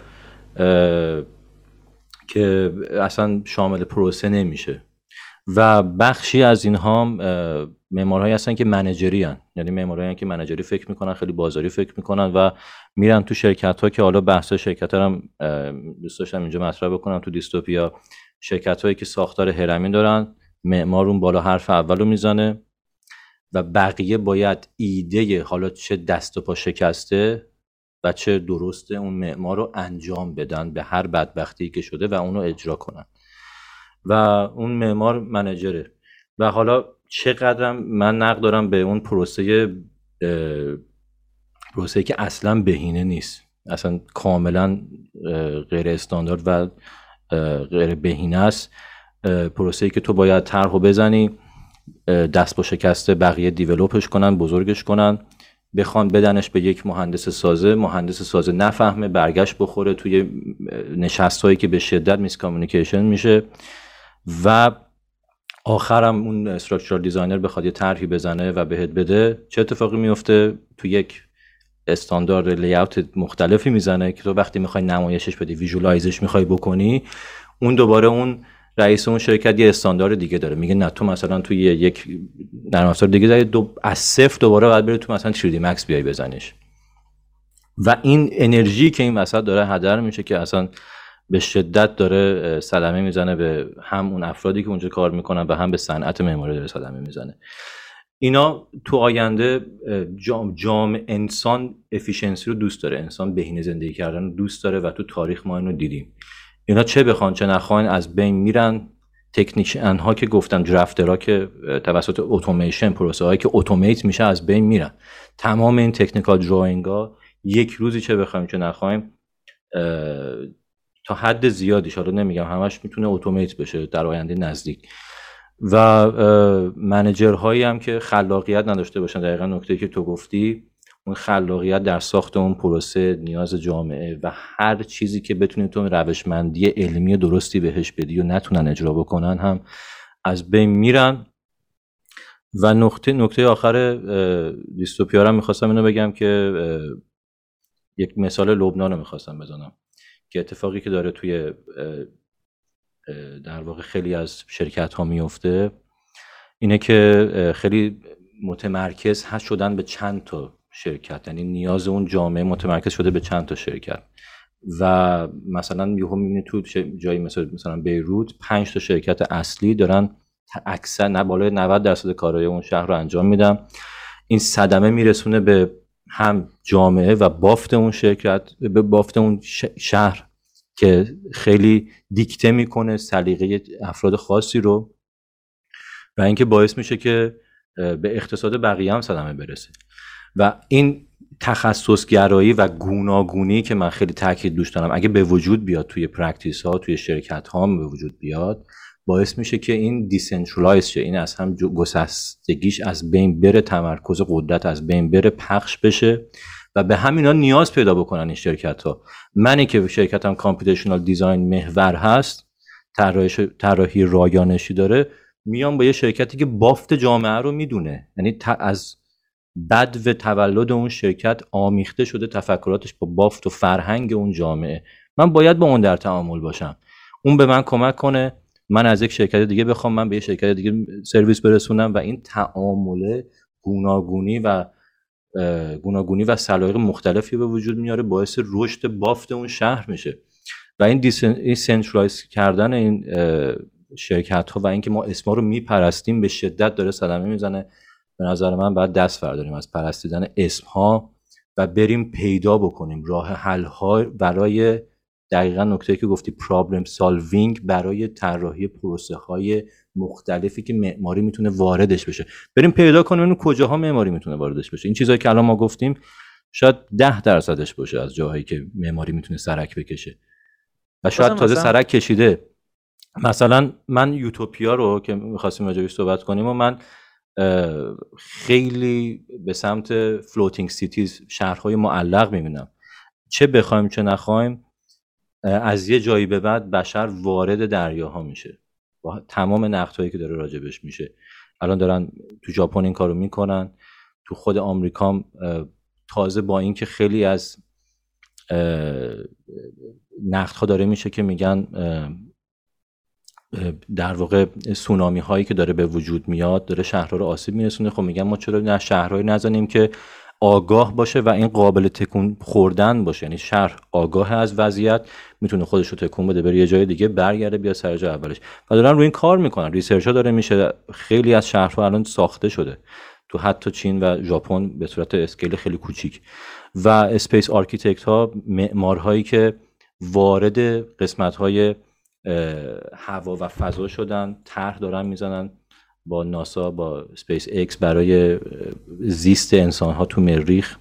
نورمن فاستر خیلی طرحهای زیبایی زده خیلی طرحهای به شدت عملی زده برای ماه چجوری انسان بتونه تو ماه زیست, زیست کنه داشته باشه زندگی کنه.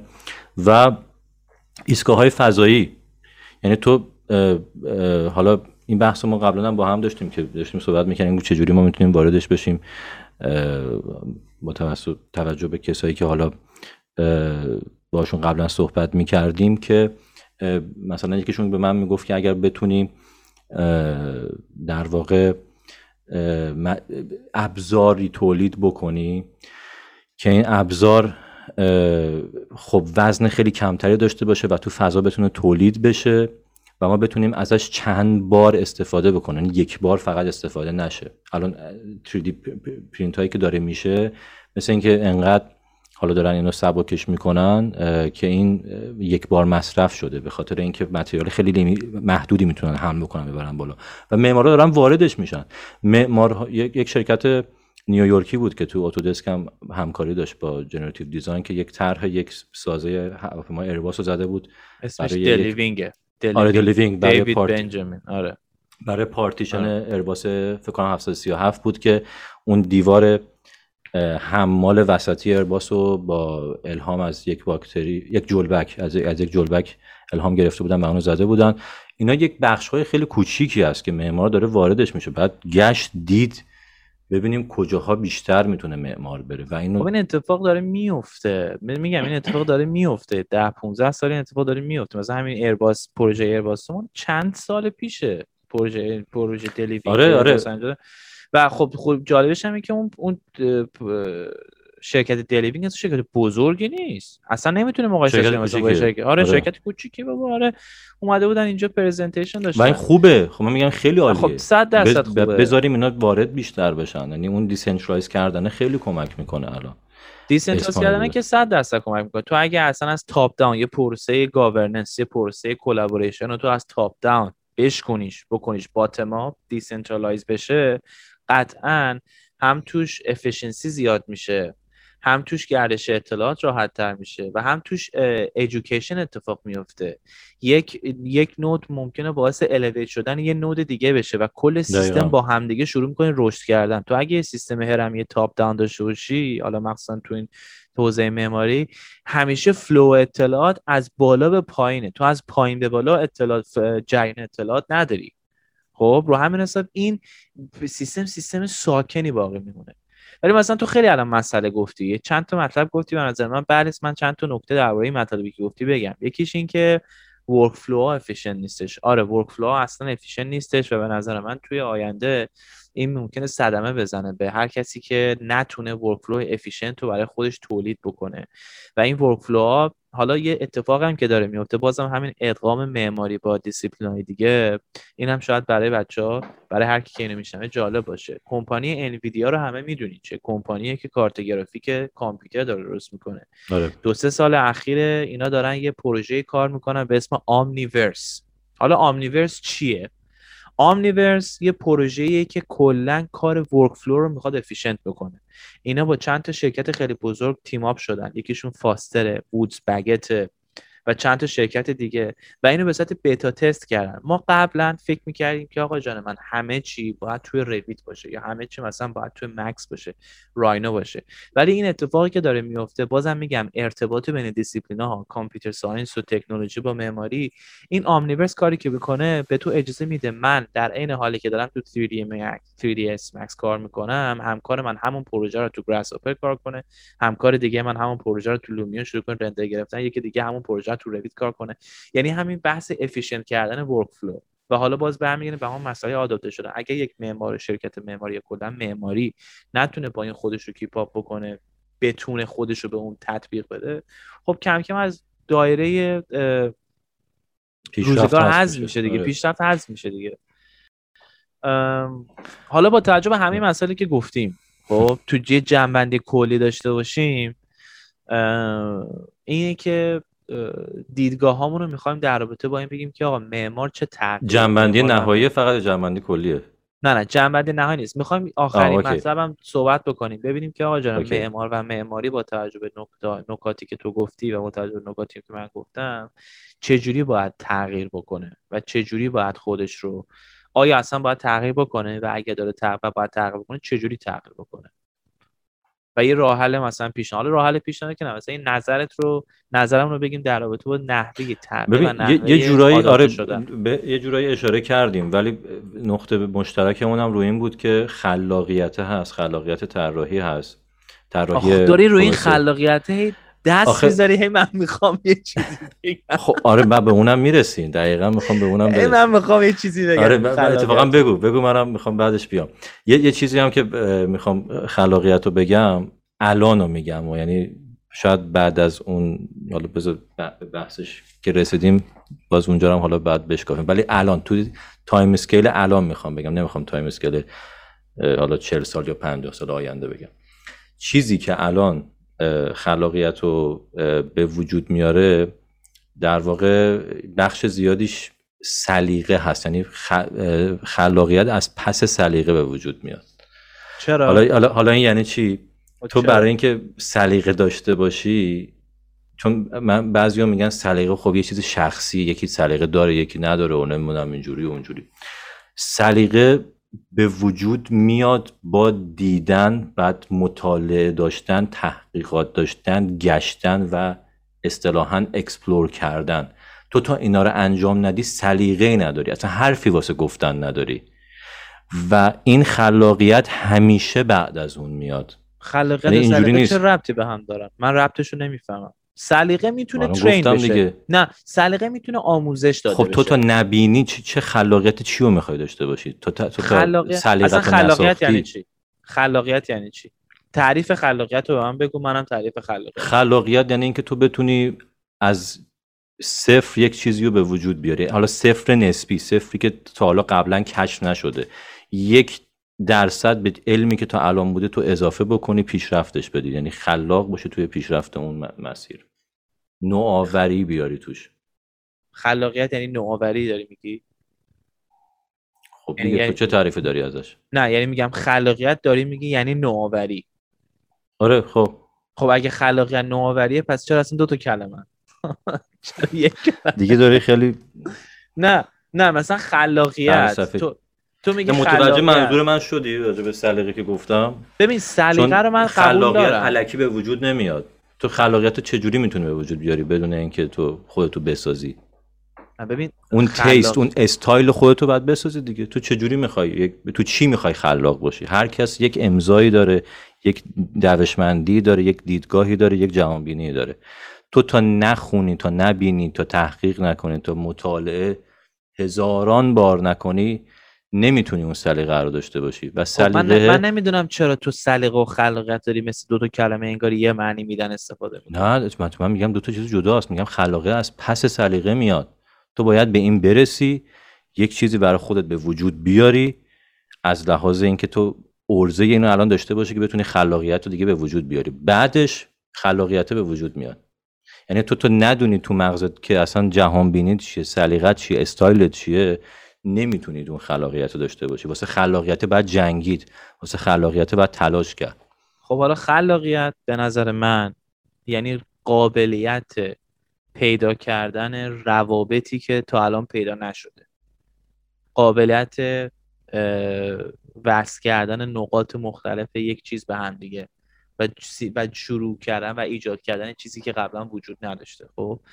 مثلا باز همین خلاقیت رو من توی حوزه حل مسئله تعریفش می‌کنم. چون باز برمیگرده به همون مسئله که ادوات معمار و معماری من گفتم. خلاقیت یعنی که یه کسی بتونه به یک مسئله که داره با این مسئله که روبرو شده از دیدگاه مختلف به داستان نگاه بکنه. سعی کنه روابط پنهان رو پیدا بکنه. خب؟ خب این دیدگاه مختلفه همون روابط استایل پنهان. است نه نه همون... آخه, ب... آخه, چه یعنی دیدگاه مختلفی؟ من من می‌تونم به, ج... به یک نیاز جامعه از دیدگاه کاملا هنری نگاه بکنم از دیدگاه کاملا مهندسی نگاه بکنم. خب. خب, خب من باید کدوم سمت خودم رو پرورش بدم مغزم تو می‌تونی هر دو سمت خودتو پرورش بدی. می‌تونی هر دو سمت بدی ولی تو یکیش آره. بالاخره بهتر می‌تونی بشی. معمولا تو یکیش بهتر میشی. خب, خب؟ تو یکیش بهتر و اصلا شاید تو یکیش دوست داری بیشتر بهتر بشی. خب. علاقت اینه بهتر بشی. خب. ولی تو همون هم داری بیشتر خودتو پیشرفت میدی. بیشتر داری خودتو می‌سازی. سلیقه یک مثال یک کلمه است برای اینکه تو خودتو پرورش بدی که اون خلاقیت برسی. من میگم خلاقیت اینجوری نیست که باهاش زاده بشی و دیگه توت باشه. خلاقیت باید به دست بیاری. به دست باید بیاری. درسته. ولی من ارتباطی که تو داری با سلیقه می‌زنی و زیاد نمیگم. آره سلیقه یه چیز خلاقیت هم یه چیز جداست. این دوتا شاید با همدیگه ارتباطی داشته باشه. ولی ارتباطشون اینجوری بیشتر ارتباط استایلیه. یعنی تو خلاقیت رو میگی مثلا گفتی نقاط مختلف رو به هم به هم وصل کنی. نقاط مختلف برای هر کس جداست. تو بعد بری ببینی چه نقاطی من به هم وصل بکنم. خب این آره همه این حرف درسته ولی سلیقه نه سلیقه است دیگه. من دوست دارم مثلا من دیدم مثلا ممکنه فرنگری باشه. من دیدم ممکنه اصلا یه چیز دیگه باشه. من ممکنه مثلا استایل زاکوربوزیری نگاه بکنم کلا به معماری. این سلیقه هست که داخل دیگه. دغدغه فرق داشته از اولش. سلیقش امضاش استایلش خب. فرق داشته. آره مطالعاتش فرق داشته. اوکی من, من نمی‌دونم فکر نکنم تو این مسئله بتونی به تجمیع حالا مهم نیست. یه چیزی بود که فقط من خواستم بگم سلیق خلاقیت تربیتیه. این فقط خلاقیت که اکتسابیه صد آره، درصد. یعنی این نیست که مثلا این نیست که مثلا یکی فکر کنه که آقا من خلاق به دنیا آمدم یکی خلاق به دنیا نیومده و کسی هم که حالا خلاق به دنیا نمی‌تونه خلاق باشه. نه منم آره، با این مسئله آره, آره، مخالفم. آره. منم با این مسئله مخالفم. من از من خلاق خلاقیت اکتسابیه. و حالا برگردیم به مسیریمون که یه با زدیم آف ترک این اتفاقی که داره میفته برای معمار نحوه تغییر معمار توی آینده تو دو تا مسئله گفتی. تو تو اینو اومدی به دو تا گروه تقسیم کردی. یکی که تو اسمش دو, دو تا گروه کلی که بعد دومیه می‌رفت به قسمت های مختلف. یکی اینکه تو اسمش رو گذاشتی معمار خلاق. آره. معماری که. که به نظر من این دوباره connect میشه اون حرفی که من زدم این معماریه که به نظر من داره کار problem solving می‌کنه این معماریه که داره دنبال حل مسئله است حالا از هر دو حل مسئله ممکنه گذاشتن دو تا باکس رو هم دیگه باشه یا چه می‌دونم نوشتن یه برنامه کاملا از صفر سر این تغییر رو ما به اجماع نظری رسیدیم. گفتیم که برای اینکه این تغییر حتما باید اتفاق بیفته و باید با تکنولوژی که تو جامعه داره اتفاق میفته این معمار بتونه خودش رو تطبیق بده که بتونه از یه قلم کاغذ جدیدی استفاده بکنه برای طرح مسئله و همون حل مسئله. شاخه دومی که مطرح شد این بودش که آقا یه سری هستن که از دانشگاه معماری میان بیرون روی کاغذ اسمشون معماره. ولی نهایتا کارایی می‌کنن که به اون معمار خلاقانه نمی‌رسه. مثل دیتیل کشیدن مثل چه می‌دونم رندر گرفتن مثل کارهایی که بعدا می‌تونه جایگزین بشه توسط ماشین یا توسط یه سری الگوریتم. یه سری ها هستن که میان بیشتر کار منجری می‌کنن. بازم با همون آموزش معماری با خیلی هم دیدگاه هنری خیلی خیلی هم دیدگاه هنری دارم. دقیقا. حالا آره. این سه تا این سه تا این سه تا خروجی که ما از یه رشته معماری داریم می‌گیریم به نظر من توی آینده جایگاهی متاسفانه ندارن. یعنی کسی که قراره چه می‌دونم detail بکشه احتمالا جایگزین میشه با یه software ی که به شدت optimize ـه که اصلا نیازی به detail کشیدن نیستش. من یادمه Revit رو هنوز Autodesk نخریده بود. وقتی که Revit Autodesk خرید و من شروع کردم با Revit کار کردن و اینا اصلا دیگه AutoCAD برای من معنی خاصی نداشت. و خیلی برام عجیب بود که چرا هنوز شرکت دارن AutoCAD کار می‌کنن. و خب اون کسی که مثلا draftsman AutoCAD ـه خب قطعا با وجود چنین software قدرتمندی کارش کم کم داشت از دایره خارج میشه دو قشر دیگه میمونن به نظر من. یه قشر manager ی که تو داری حرفشو می‌زنه که به نظر من با همون فلسفه که ما جفتمون به, به نظر من اشتراک نظر داریم که decentralize شدن و bottom up رفتن و top down به نظر اون جایگاه منیجرم احتمالا کم کم محو میشه. به خاطر اینکه به جای یک top down information flow از بالا به پایین جریان اطلاعات از بالا به پایین جریان اطلاعات قراره از پایین به بالا باشه و رشد گروهی قراره اتفاق بیفته. یه دونه یه شاخه دیگه هم میمونه که تو گفتی معمار هنرمند که من حقیقتش اینو تو گزینه هنرمند می‌بینم. یعنی مثلا بالاخره art و expression و ابراز اثر هنری ممکنه ویژگی معماری داشته باشه. من هیچ نقدی با معمار هنرمند ندارم که داره کار هنری می‌کنه. اینو من تفکیک بکنم. کاملا یک رشته جذاب و جالبه. معماری که تفکر هنری داره و ایده پردازی می‌کنه برای زندگی برای کارهایی که باید practical باشن و ساخته بشن. یعنی چی ایده اونا جا میمونن. آره یعنی به نظر منم جا میمونن مثلا. آره یعنی تو یه ایده رو می‌خوای بکنی فرم مستقیم بدون process ببین تو concept تو, تو خیلی از conceptual art یعنی تو دیدگاه هنری conceptual art ای یعنی تو میگی داستان و ایده و فرم. خب این پروسه خیلی یک در واقع اصطلاحا خطی linear ی داره خب. ولی تو پروسه های ساختمانی و پروسه هایی که هزاران دیسیپلین هزاران که نه خیلی دیسیپلین های دیگه دخیل هستن باهاش و مهندسی و, و scientific ه. خب نمیشه اونو واردش کرد به زور و متاسفانه خب جا میمونن تو بازار کار. و این تفکراست ما برای همین گفتم ما 300 تا آرتیست نمی‌خوایم برای این بازار معماری که تفکیکش کردیم. آره بازارهای art ی هم هست که به شدت معمارا الان دخیلش هستن و جالب هم هست. ببین آره حرف تو که می‌زنی منم موافقش هستم. مثلا من اصلا با این فلسفه جور در نمیام که یکی مثلا رئیسه بیاد دستمال مچاله کنه بگه این آره دیگه conceptual ی یه box می‌کشن یه خط روش box المان مغزی من خط میگه مغز تو از تو box در بیار. حتی چیز حتی مثلا فرانک گری حالا من فارغ از مسئله contribution ی که توی تکنولوژی معماری و کتیا و اینا آره. داشتش. ولی فرانک گری هم design process ش کم دست کمی از این چیزی که من گفتم آره دیگه. می‌کشی و اون اون تیمی که قراره اونو optimize و rational بکنه دیگه حالا اون تیم واقعا به نظر اون انقلابی توی صنعت بود بیشتر. آره دیگه. یعنی اومد اینو بیان کرد چون صنعتشو داشت. گفت من فناوریشو تکنولوژیشو دارم هر کاری بخوام می‌کنم. ولی خب آیا همه دارن اونو؟ همه جا هست. آیا زمان پول اینا؟ خب ببین فاکتورایی که نمیشه. برای همین میگم ما فقط نباید به اسم اکتفا بکنیم. من حرفی که می‌زنم تو هم لابلای حرفات زدی. ببین خلاقیت اکتسابیه. وقتی یه چیزی اکتسابیه یعنی یه چیزی قابل تدریس و قابل آموزشه. وقتی یه چیزی قابل آموزش میشه یعنی یه سری اصولی داره. یه سری قوانین مشخصی داره. این اصولمند بودن و قانونمند بودن پروسه خلاقیت این اجازه رو میده که این پروسه بعدا نه تنها فقط توسط انسان بلکه توسط یک غیر انسان ماشین دوباره رپلیکیت بشه بازسازی بشه. این کلیت حرف همینه مثلا الان خیلی به صورت ابتدایی خیلی از الگوریتم های ماشین لرنینگ هستن که دارن همین کار انجام میدن. که با توجه به یه سری داده و یه سری اینپوت یه چیزی رو یاد میگن توی حوزه دومین خیلی مشخص و می‌تونن اونو دوباره بازسازی بکنن.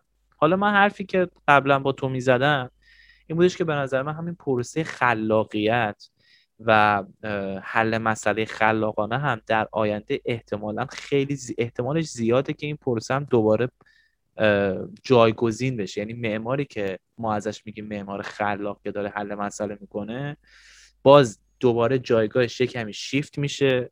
و به جای اینکه خودش خلاقانه حل مسئله بکنه دوباره میاد یه پروسه ای رو تولید می‌کنه که اون پروسه باعث حل تولید محتوا بکنه و حل مسئله بکنه. پروسه های تکرار پذیر خب می‌تونن کاملا ماشین و کامپیوتر اونا رو یاد بگیره و انجام بده. خب؟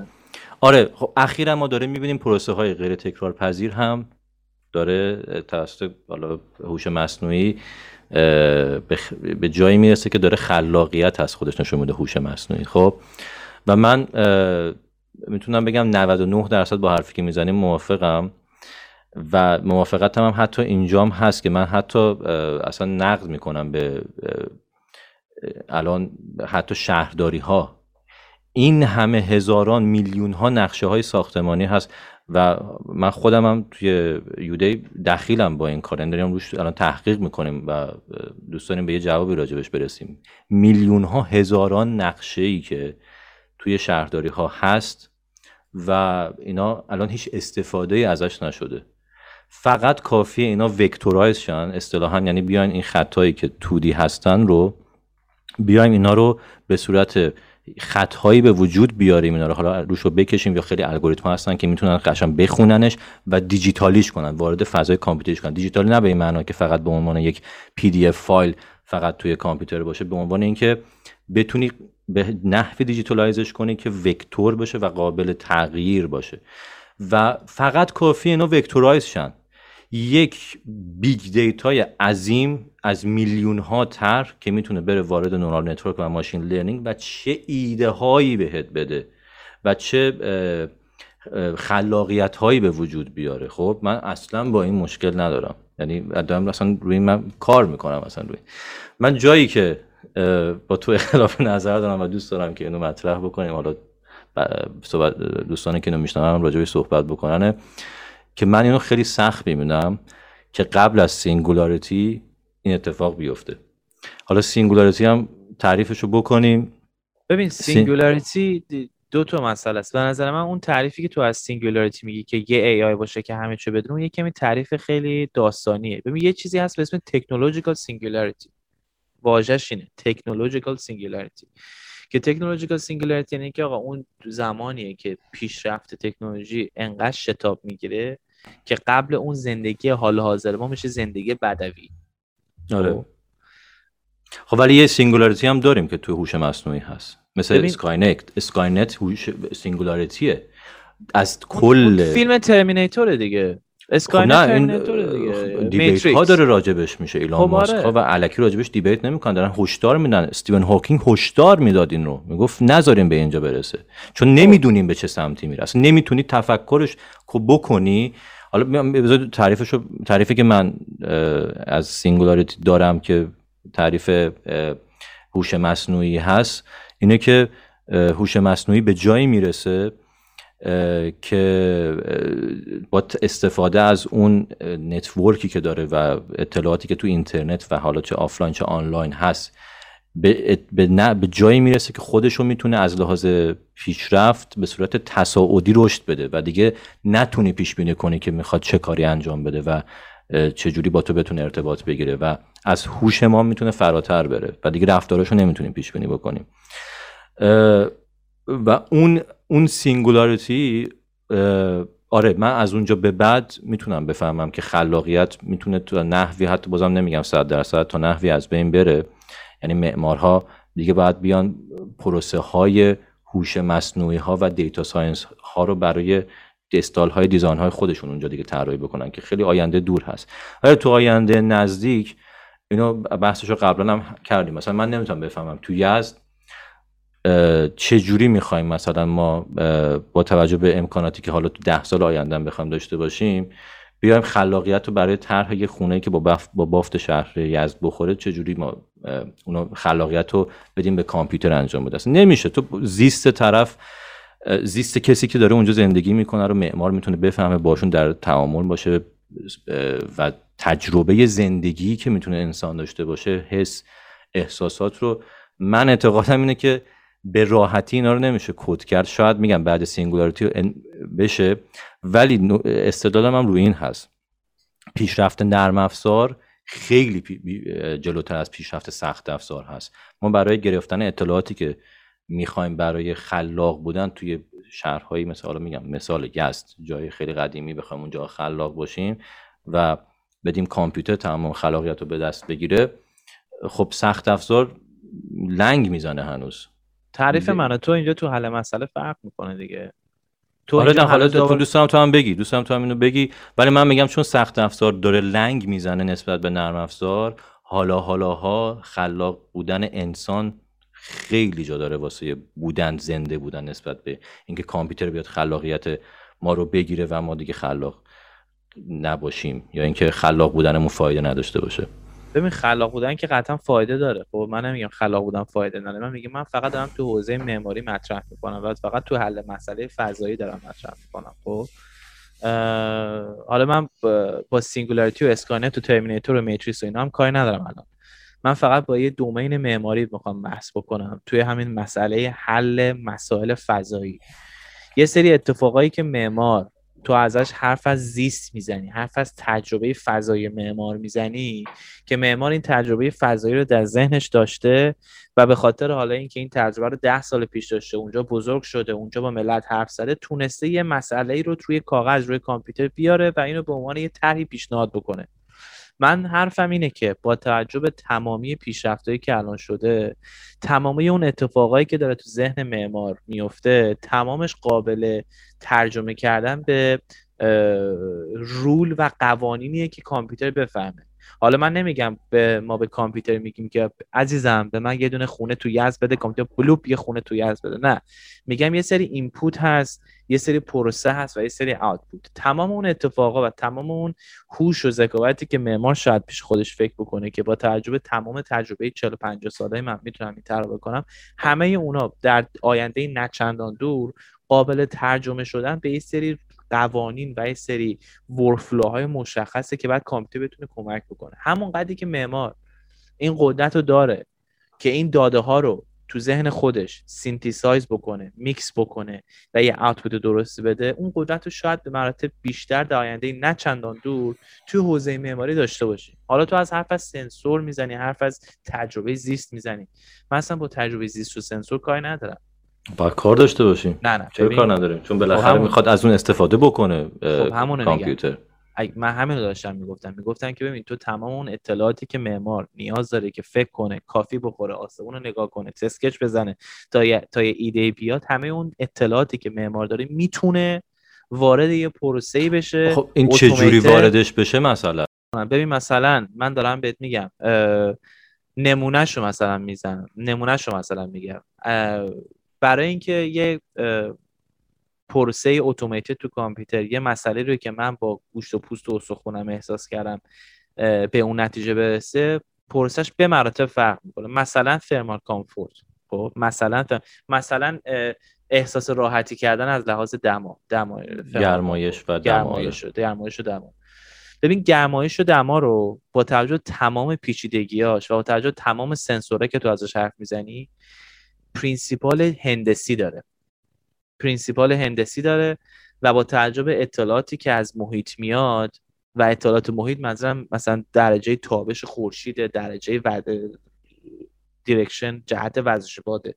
اینا همه یه سری محاسبات ریاضیه و بر اساس یه سری گذشته هایی که این محاسبات رو تونستن انجام بدن این پروسه می‌تونه تعلیم داده بشه. من نیاز به سنسور ندارم. که بتونم گرمایش و دما رو توی اون فضا احساس زیستی داشته باشم.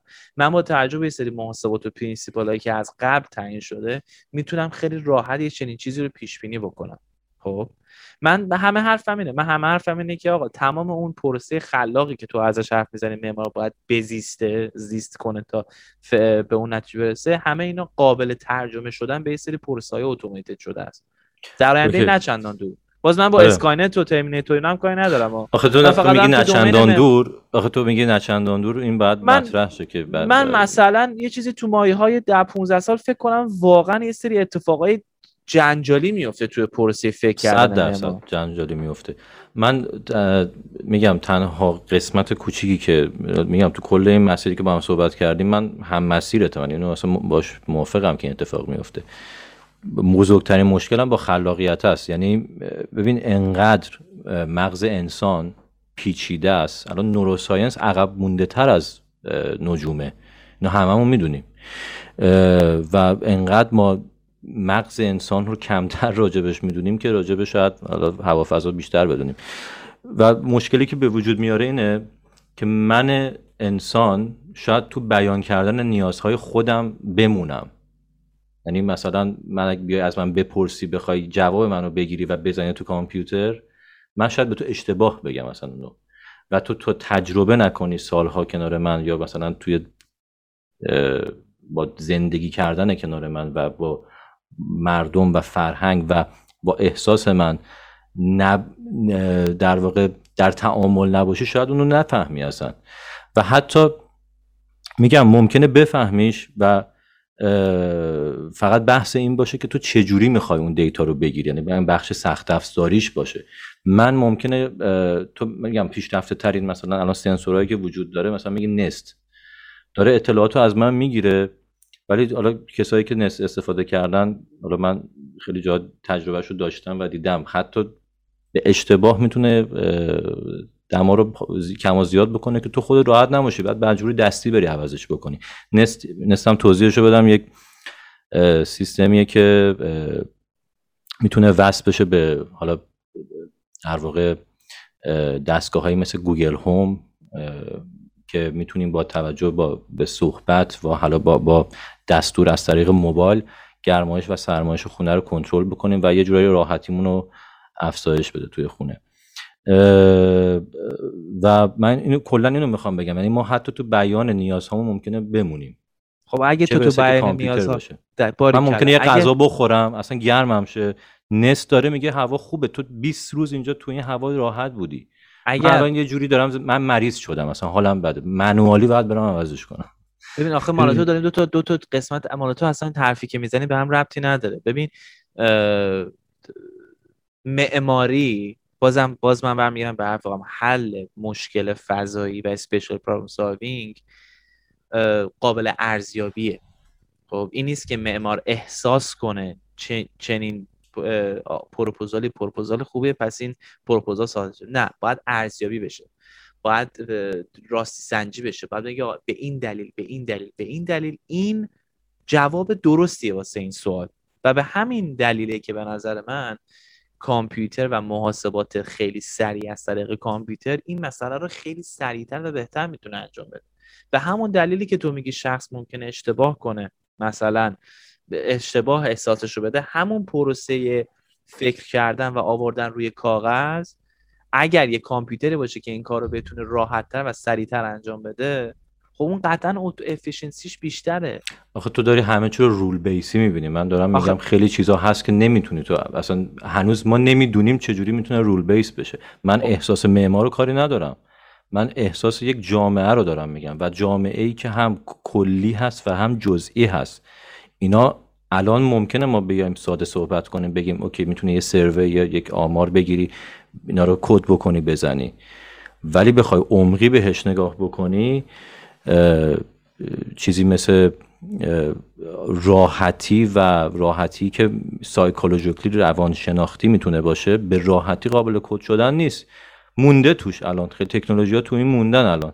و سخت افزار چه بسا بیشتر در گرفتن این اطلاعات با سنسورهایی که حالا بخوام به وجود بیارن در آینده بخواد باشه.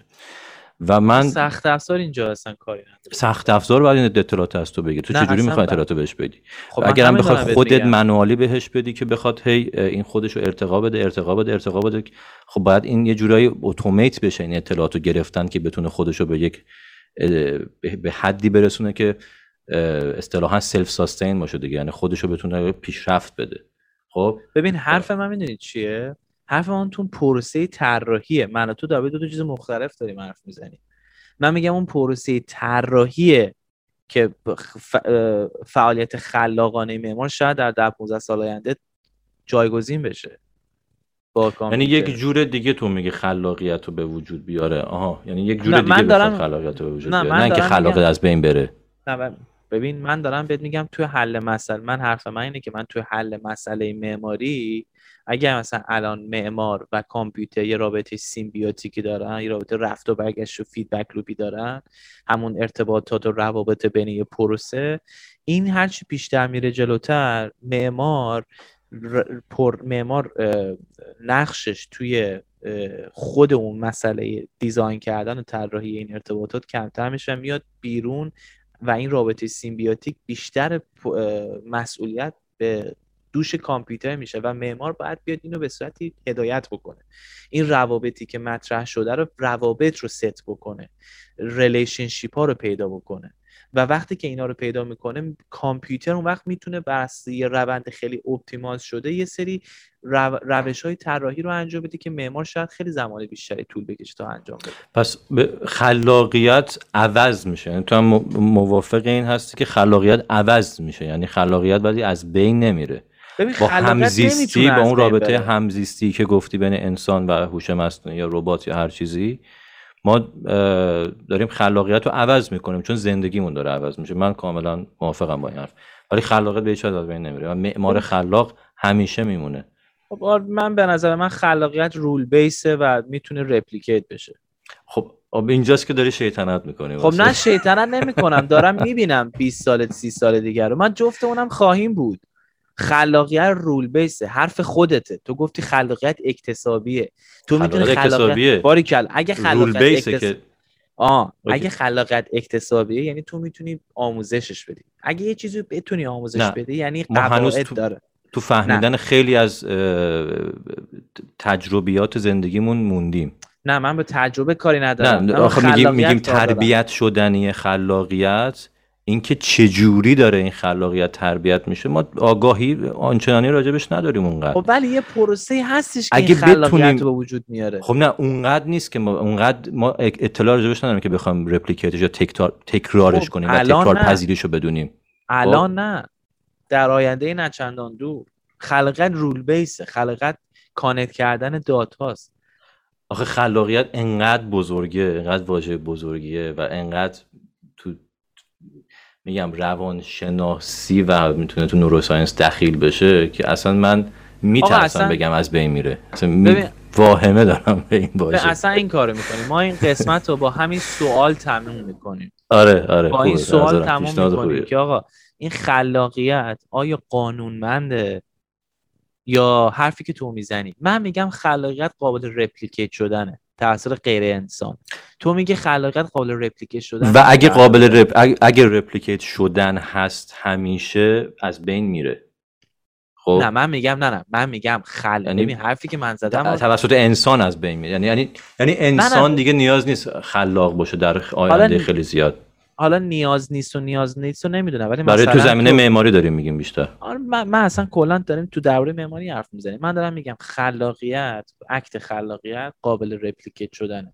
تو حرفی که می‌زنی چیه؟ می‌خوام تموم کنیم قسمت تو حرفی که می‌زنی. آخه نمیشه قابل replicate. شدن. باشه و از. بین نره. نگاه کن. مثلا من میگم مثلا okay من میگم این پروسه کشیدن پلان های ساختمانی رو دارم خودکارش می‌کنم اتوماتش می‌کنم توسط کامپیوتر. خب این از بین میره. کامپیوتر داره انجامش میده با چه سرعت و با چه دقت بیشتری آقا جنبندیمون چی شد جنبندی آخر می‌خوایم به این ده ثانیه جنبندی کنم اینکه ما- معمارا بیکار میشن بریم سراغ رشته دیگه به اینکه.